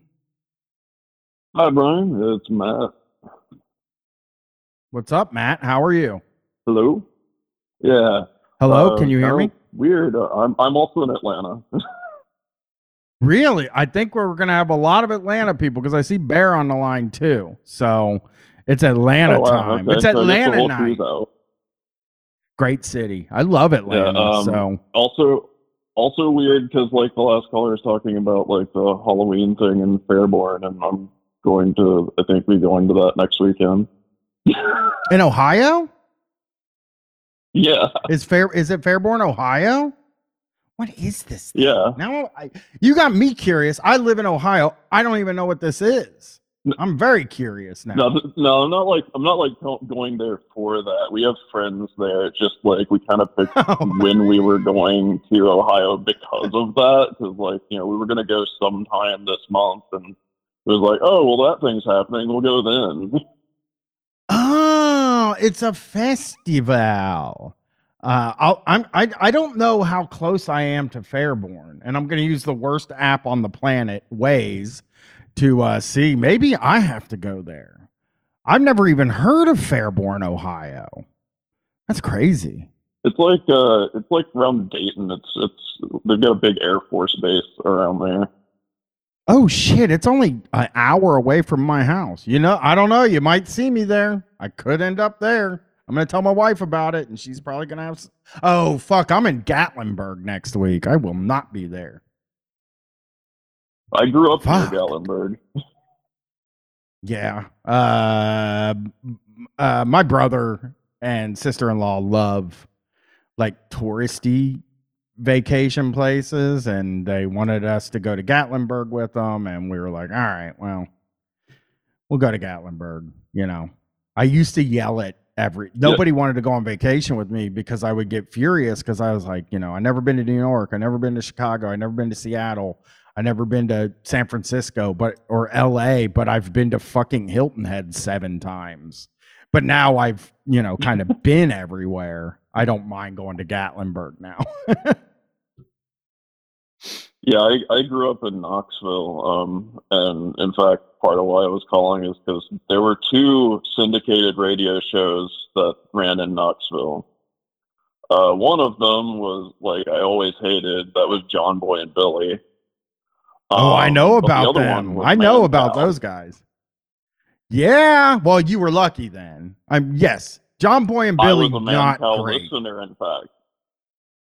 Oh my God. Chris would love to be talking to you right now if he wasn't at TwitchCon because, I mean, I Uh, guess like if the choice no. is John Boy and Billy, I would say maybe uh you made the well you made the right decision because Mancow's a psycho um and he's just as fun Yeah. to listen to today as he was back then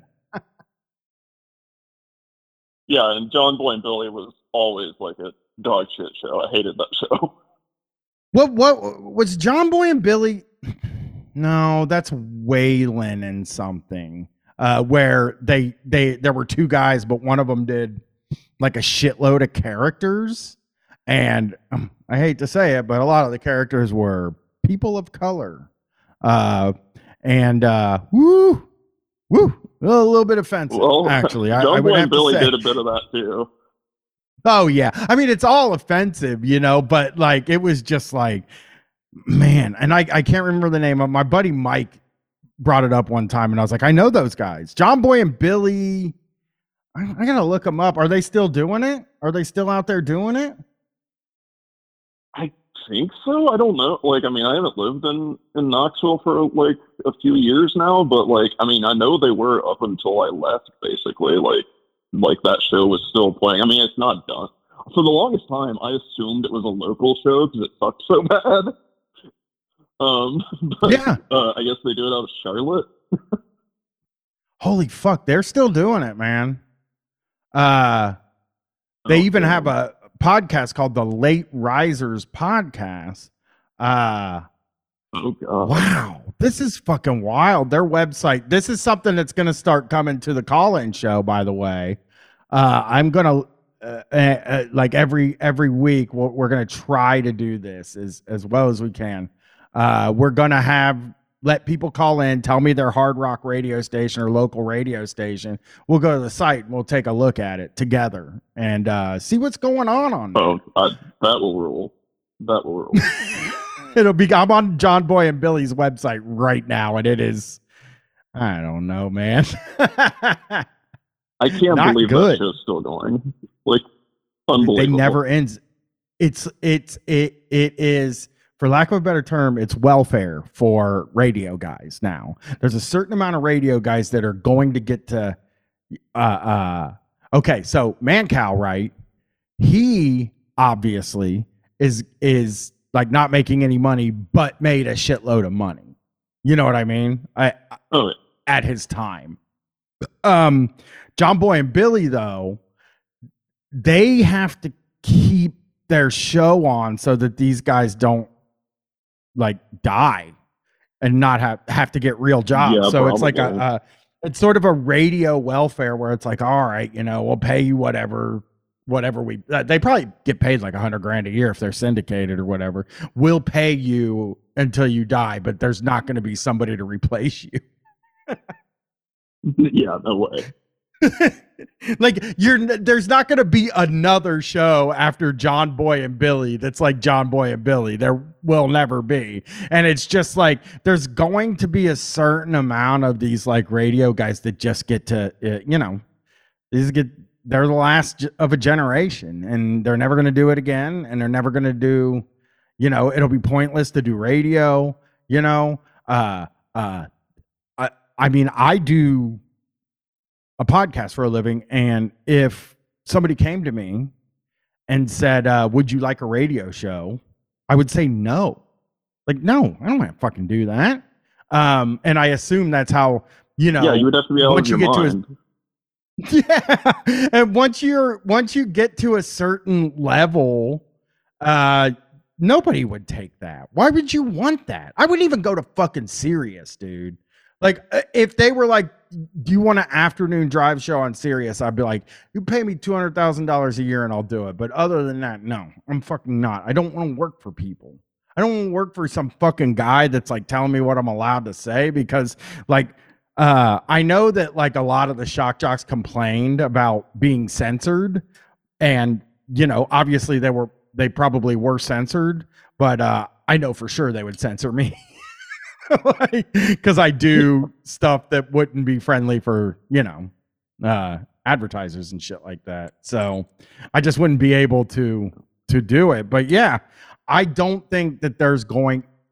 I feel like, and you know, I, I have this like theory of like, if somebody went to, if somebody went to uh the the, if somebody like went and lobbied for the FCC to change the decency rules so that you could do uncensored radio over the air, which I don't think would be a problem because I don't think kids are going to be listening to it. You know, um, if they No, could somehow no get that listening to the radio today. Exactly. So if there was some way that they could change that and sort of just like, I think radio stations might hire personalities to do stuff. And that I think, like, I think a lot of people uh, uh, would love to to uh, listen to radio, and that it could be like a really cool, weird throwback medium that that could exist. But uh, I just don't think it's, you know, I just don't think that like they'll the FCC will never hand over, you know, the the censorship and, and like radio stations are so co- risk averse that I don't think they would ever do it. But I do think there could be a place for Yeah, FM I think we, I think we'll get to the point where they're like, oh, we're going to use that bandwidth for more like cell towers instead of uh instead of radio Yep. before that would ever happen. They'll just like be like, yeah, yeah. we're just not going to have radio anymore. But think about how many people are like, think about how many people are listening to talk radio now. Um, that's just not on the radio. Like the format is probably bigger Oh, yeah. than it's ever been. You know, um, Yeah, I mean that's what half to of be. podcasts are. Yeah, yeah. The the it, this is like the one of the most popular formats in in the fucking world now in all of entertainment. And like if I I think that if they hired personalities and paid them a decent amount of money and give them the resources that they used to give John Boy and Billy or that they give John Boy and Billy, I think I think you could get you know people you know 30 and up to listen to radio again. But they're just not I going to mean, do it now. willing to you bet like Bluetooth your every city that's got a population of more than like ten thousand people's got at least one, at least two people better than John Boy and Billy. yeah. It's funny because this year i'm doing bob and tom which is uh, a show that has been recommended over and over again. And and i kept saying i'm not going to do bob and tom because i don't think they're shock jocks. I, I don't think they did like shocking stuff. Then somebody sent me a message and they sent me a song they did called prison bitch. And i was like all right that's pretty fucking shocking. I guess they've just made it onto shocktober.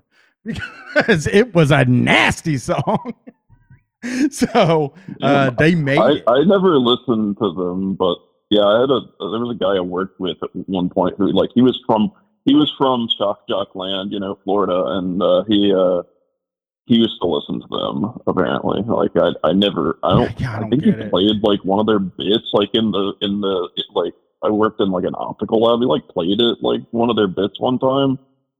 Uh, I thought They're sucked, but I clean don't for- know. They're clean for shock jocks. Is is the thing. So, uh, yeah. yeah. Well, I want to thank you for calling. I I still have a few Uh, uh, I still have more calls, but thank you for calling. Have a good well, night. I'll call back with Mancow stories at, at some point. For sure. Look, the show's going to be, you'll be able to do that. I promise. Peace. Bum, bum, bum, ba, ba, na, na. All right. We got three calls left. I'm picking it up. Hey, you're on the air. It's me. It's Brian. Who am I talking to tonight? Hi, Brian. It's Sean from Philly. What is up, John? How are you? Is it John or Sean? Sean. Oh, what's up, Sean, Sean? if How are you? Really Philly. Okay, Uh, okay. Good. what's up, Sean? Um, I I will be very quick because I got two other calls.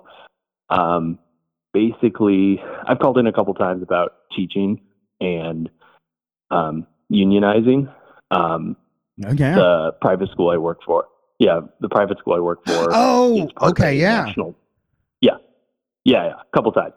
And um, the private school I work for is part of a national uh, network or chain of schools that I can't, don't feel comfortable naming. Um, Chain. but basically, yeah, eh, network is the word.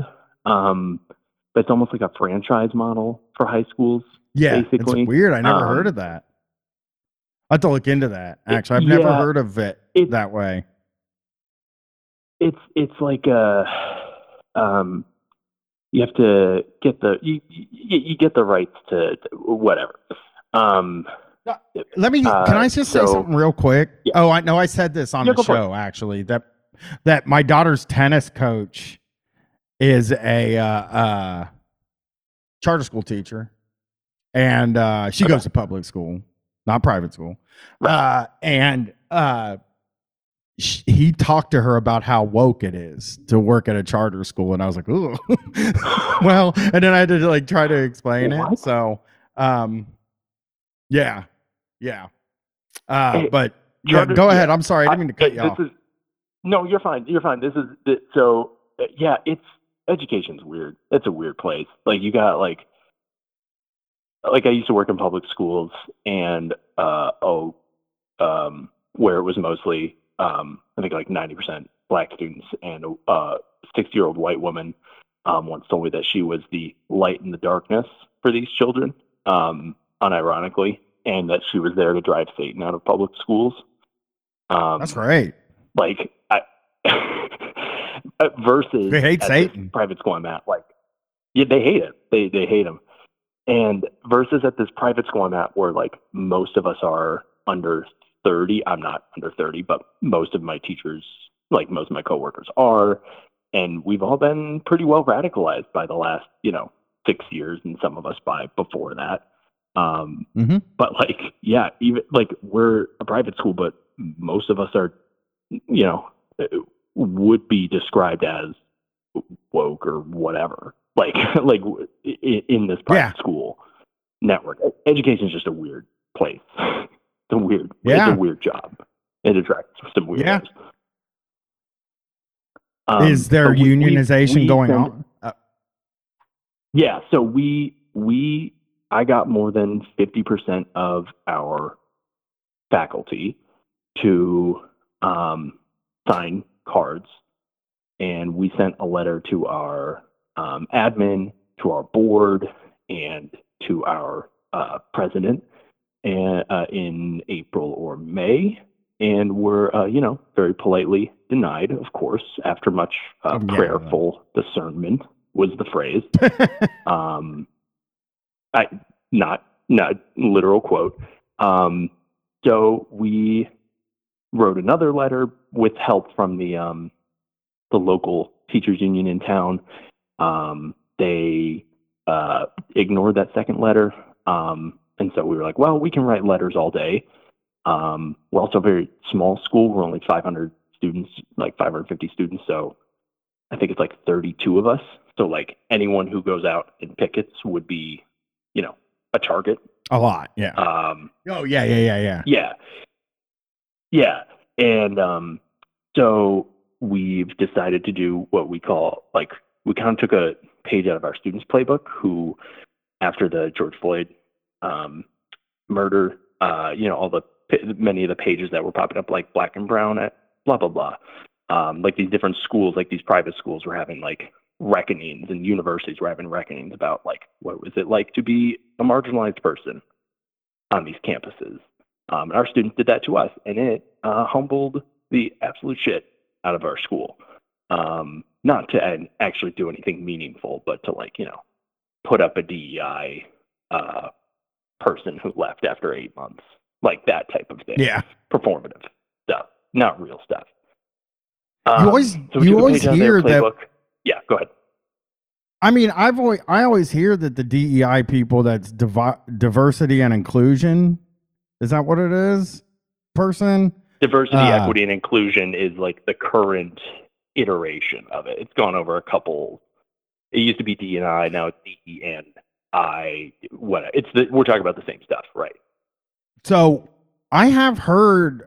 God damn it! You know, and I really wish I could. Uh, uh I really wish I I I kind of uh, knew where I saw this or read this, but a lot of those a lot of those people that get hired for that job quit because it's they feel like it's pointless. It's like it was like just oh i'll tell you what it was it was on a victoria's secret t- documentary i watched where they had the diversity and inclusion guy as one of the talking heads and he was like yeah i mean i did i tried as much as i could but you know they didn't really because because all those all those people there. basically yeah all those basically all those people are basically hired to talk to the people in power who are mostly like country club buddies who don't actually yeah. want to listen to anyone different than them.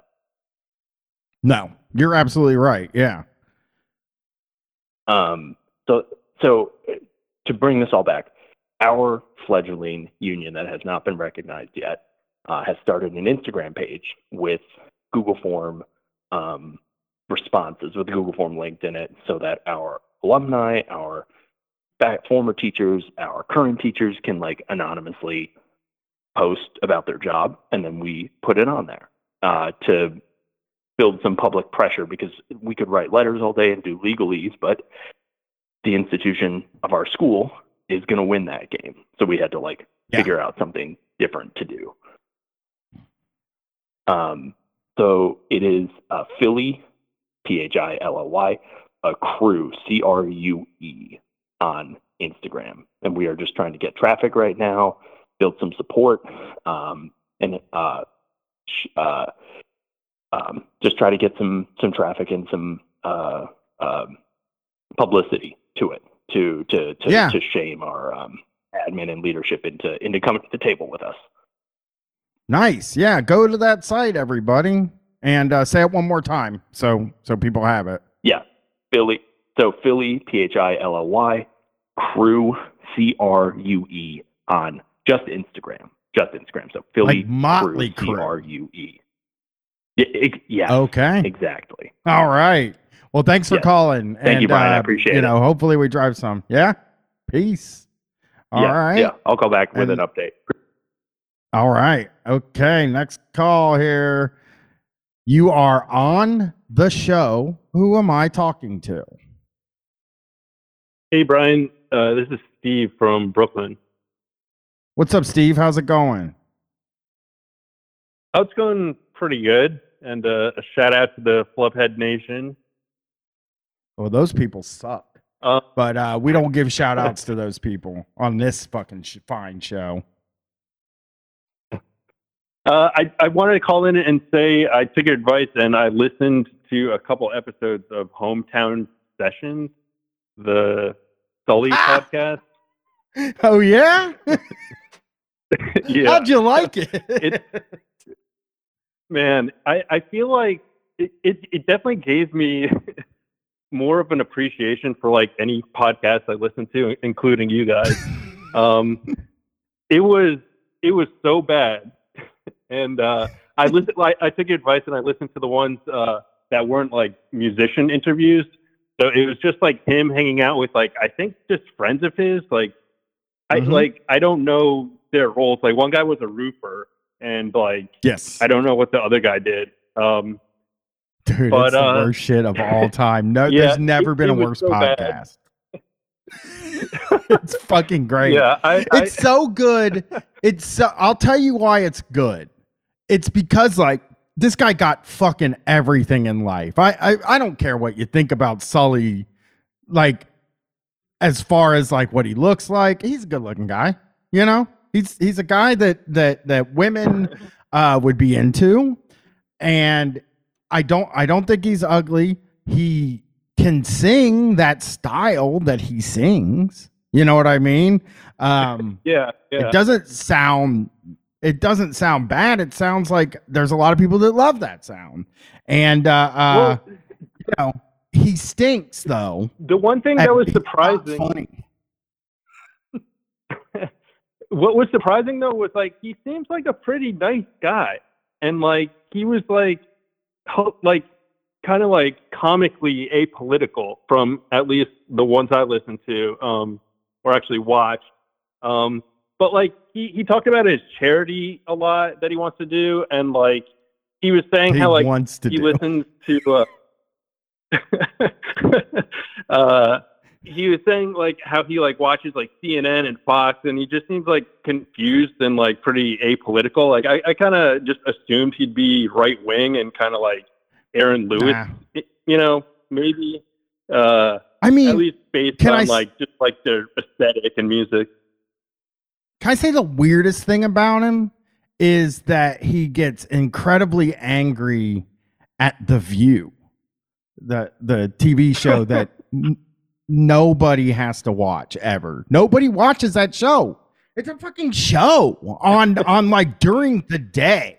Like he's talking. Imagine he's talking to the fucking guys that listen to Godsmack about the View. Is just something that is it's so nuts because those guys are like, why would I watch The View? What is it? Two, year 2000? That's crazy. But yeah, he's just like, like I said, he he he he's good at what he does, but he is really not good at podcasting. And it just when I listen to it, it's just a joy. he pulled a Greaseman in the one episode I listened to, and he uh, he called Jacoby Shaddix uh, Yep. to see what he was up to, who didn't answer. Uh, so it, it was like it, they were like struggling so bad for content. Like he asked the chat at one point uh, to name some movies so he could like remember some like movies that he liked. Uh, he asked I one of the him. co-hosts, "What do you, what do you think about the Matrix?" Nice. Uh, we're gonna have to do also- on the new on the new iteration of the call-in show. We're definitely gonna have to do some hometown sessions too. We'll definitely yeah, watch hometown. yeah, that'd be sessions, I amazing. promise. Because it's so he funny. also they also ordered they ordered food in the middle of uh, one of the episodes the taco and one. was just like It's a taco one. Yeah, yeah. He says something racist in the taco one. I think I played it on Street Fight. He said something racist on that one, and I was like, "What?" Uh, uh, and I can't remember. He got mad because he said a Mexican works at the taqueria, and he thought Yeah. that people were going to be offended because he said Mexican. But because I guess he thinks Mexican is a slur. But uh, yeah, very weird, very weird Yeah, show, and but it's they- great. yeah, then he was like talking about it's like, oh, like like no one's offended if you say an Italian uh made that pizza. Yep. Uh but Yep. as far as uh as far as politics, so the one really funny thing I thought he said was uh I, I wrote these I took some notes, uh and he said uh he doesn't like radicals and he'd rather not have them as fans, but he doesn't uh say like left wing or right wing. He just like doesn't like No. any sort of radicals, from what I gathered. Yep. Yep. You have to be a centrist to be a Godsmack Yeah. fan.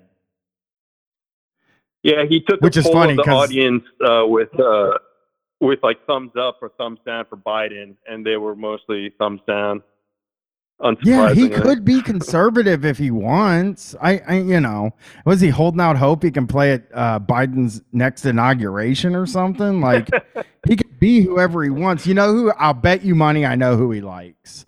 Uh, now we can't we can't prove this, But uh, a lot of these guys really like DeSantis. Uh, and I'll bet you Oh, that's wow. who he likes because he let them play live shows during COVID in Florida. That's why they like DeSantis. Not it's not like for any coherent reason. It's because he let them do their fucking concerts there when nobody else would. Um, so yeah, weird fucking guy. Can't I can't recommend it more. Uh, it might make you go crazy. And again, November thirteenth, the the call-in show is going to be the sort of new version, and maybe we maybe you know I'm like I said, I'll still be taking calls, but maybe we'll watch a little bit of hometown sessions on here. I think I think people who listen to the show will really fucking love that. Um, and thank you for reminding I- me I about it. I definitely would. totally forgot I said that. Well, I got to get the Yeah, last call in. Well, Sounds good. Uh, have a good night. You too. Thanks for calling.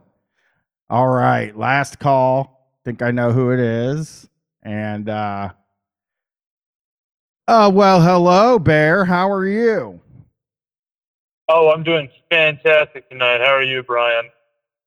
I'm doing good. I'm doing really, really good, I think. I'm, you know, you're the last caller. I got, you know, nine minutes left in the show. So I think I'm gonna pull it off. I got very exciting week yeah. coming up in in my life. I gotta do two I gotta do the Wednesday show tomorrow with the guys from Seriously Wrong, S R S L Y wrong, and uh both of them.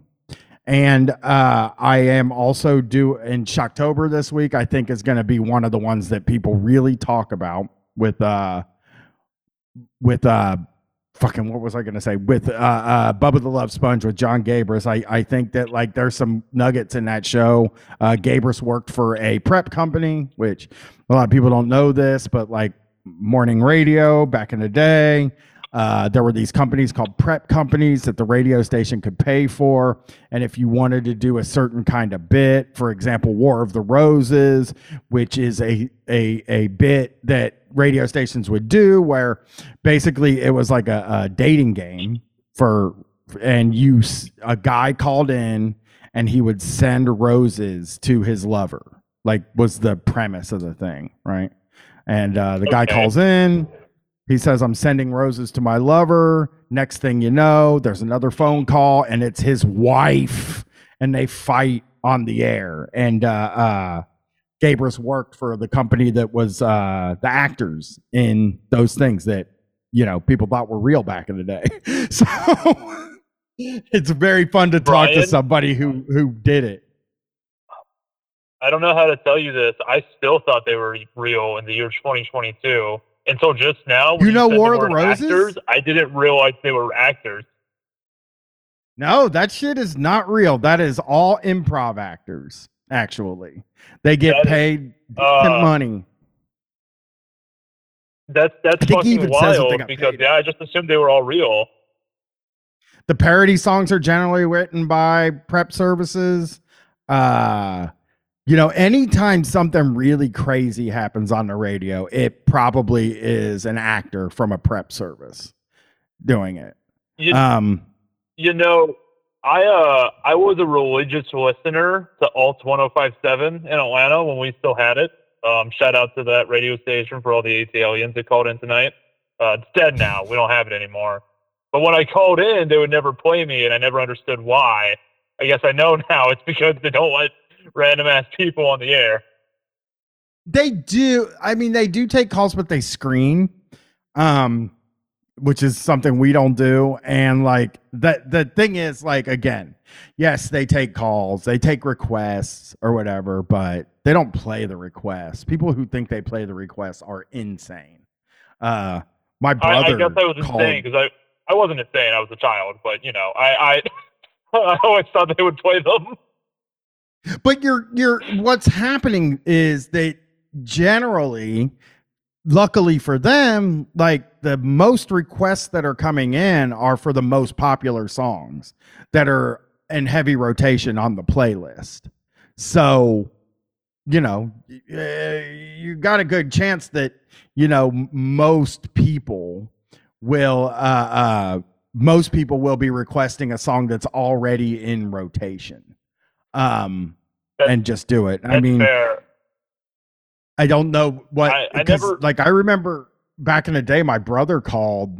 This would have had to have been 96 my little brother staying the night with his friends and he called the radio station 99.7 the blitz and uh he said can you play Korn blind? This is before Korn's second album. And they said no. Uh they they said absolutely not. We we don't play stuff like that because nobody wants to hear it. And uh that was the first time it ever dawned on me. But like the the a lot of times i don't know about how re- how often they play requests but uh i just i don't think they i don't i think that most of the calls they get are people asking for the most popular song that they're already about to play you know Something that I never thought about was usually I'd call in and request a song when I was like fucking doing homework, listening to the radio, or like in the car with my family or whatever. So I guess like I always just assumed that they played the request by the time I like was done listening to the radio. And now I'm Yeah. starting to realize that's probably part of what they relied on too, was like people stopping mm-hmm. listening. People don't just listen to the Yep. radio for hours on end. Yeah, yeah. Unless they're driving, and if you're driving, you're generally listening to something else because you're driving a long distance. Is, is what I mean. But like, uh, yeah, a lot of that radio stuff that that like, yeah, I just have kind of learned over the years from being like obsessed with radio. Uh, is is is definitely there is an underbelly of like things that you know sort of happen where you know uh, they hire improv actors to be the other side of a prank call because it's illegal to do prank calls. So you can't do prank calls on the radio unless you get permission to play it, unless you're in like Vegas, I think. So you have to act like crank anchors. They had to make that show in Vegas so that uh, uh really? It legal to play the stuff. Yeah, I just learned that this week because I was going to do a big, ex- I was going to do a investigation on if the calls are real because I've just listened to too many fake. I, I just everything seems so fake now to me. Every prank call seems fake to me, except for like the ones Chris does because I think the only reason the ones that Chris do, does don't seem fake to me is because I know they're not for hundred percent sure. You know. Yeah. I mean, the idea of a prank call has always seemed kind of ridiculous to me. Because, like, I knew fucking, like, pranksters and jokesters and stuff. Nobody did prank calls. No one was calling into places just to bother them. You know? We did. Like, they were always. Oh, I, I never fucking met anyone who actually did prank calls. Just people who talked about them, you know? They're like, oh, no, That's it's all we funny. But did. no one ever did it. Yeah.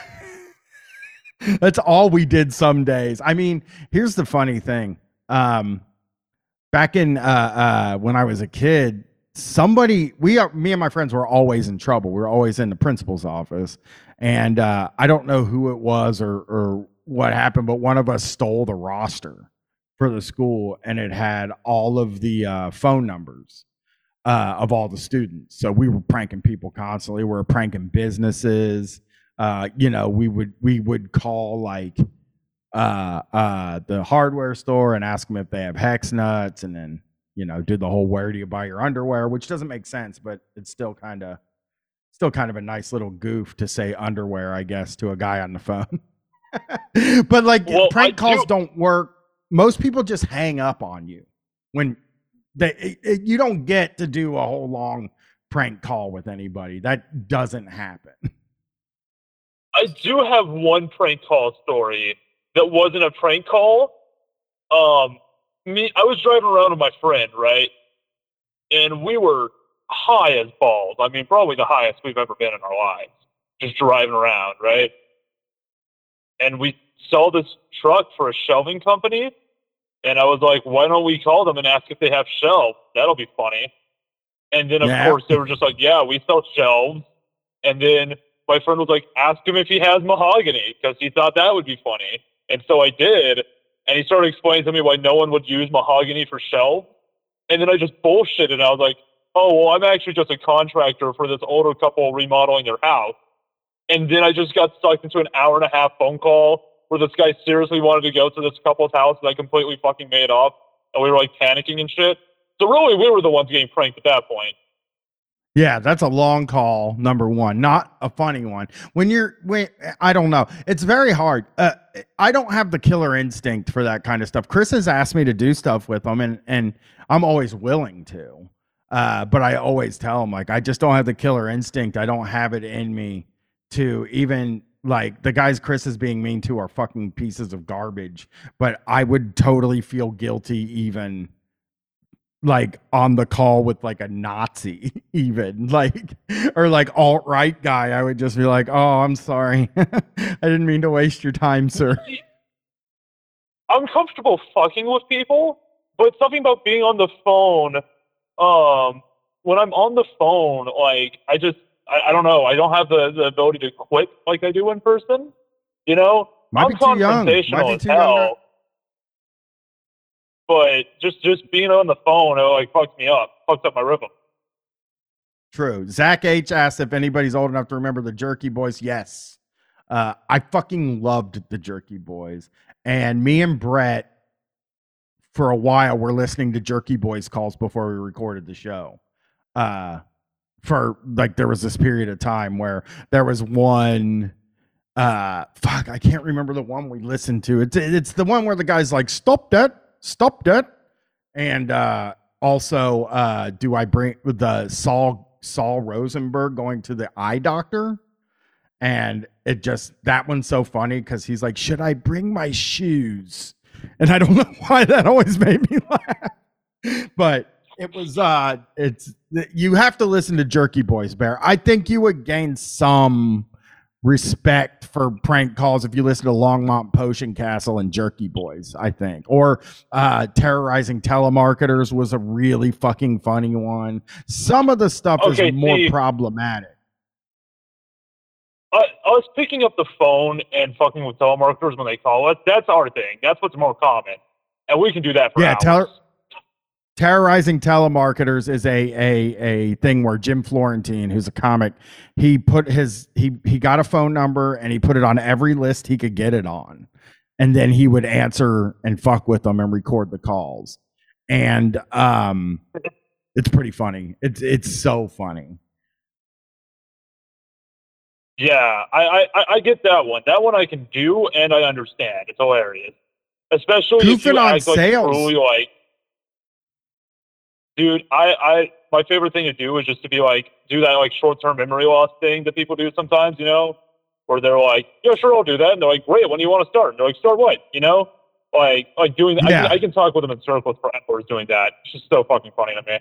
I mean, sale sales guys will eat shit so much, uh, uh, just because they think they might be able to turn you into a sale, and that's what I the terrorizing telemarketers thing by Florentine to me was always funny because he did get a lot of like like uh, uh sales calls where he would you know act like somebody's dying in the room or something like that. And the guy would be like when do you want me to call you back?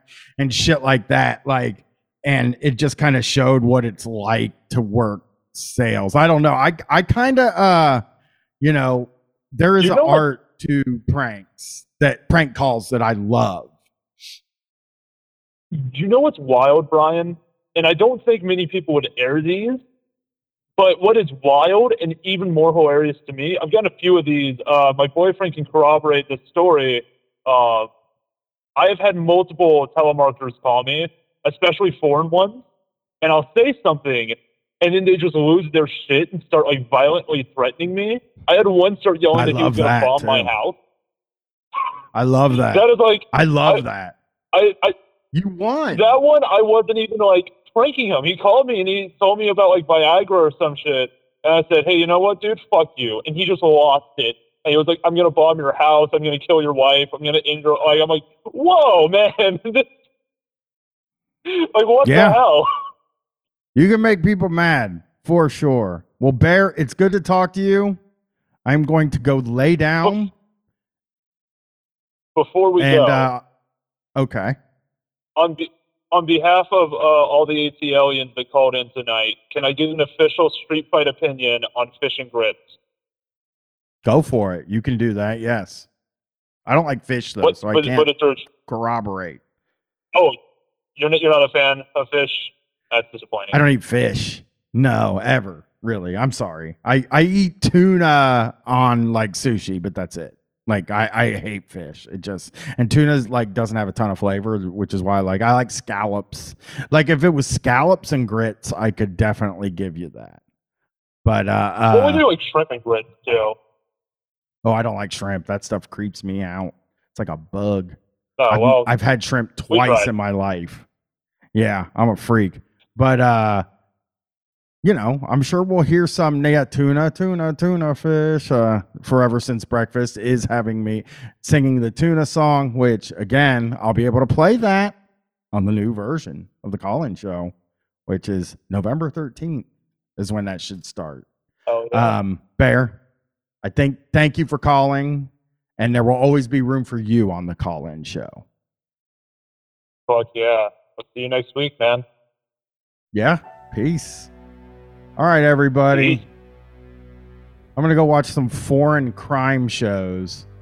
Uh, it's been a pleasure. It's been a lot of fun. I think the delay is a lot shorter now, so that's really great. Um, again, seriously wrong and Shocktober, Bubba the Love Sponge with John Gabrus this week. Uh, no call-in show next Sunday because I will just be getting back from Gatlinburg. But after that, I will not be taking any more time off till December when I'm going to take a month off again and uh, just record a bunch of shows ahead. But eh, we'll talk about that later. Uh, peace.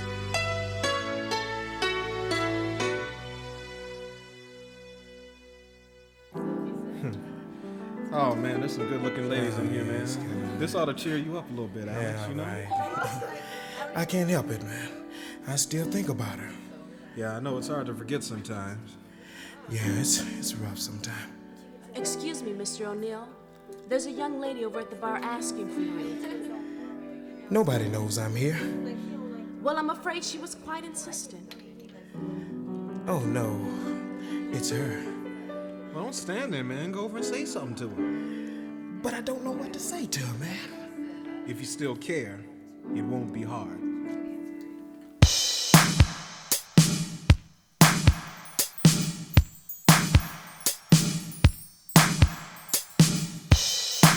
It's been a long time. I can never think I was gonna see you again.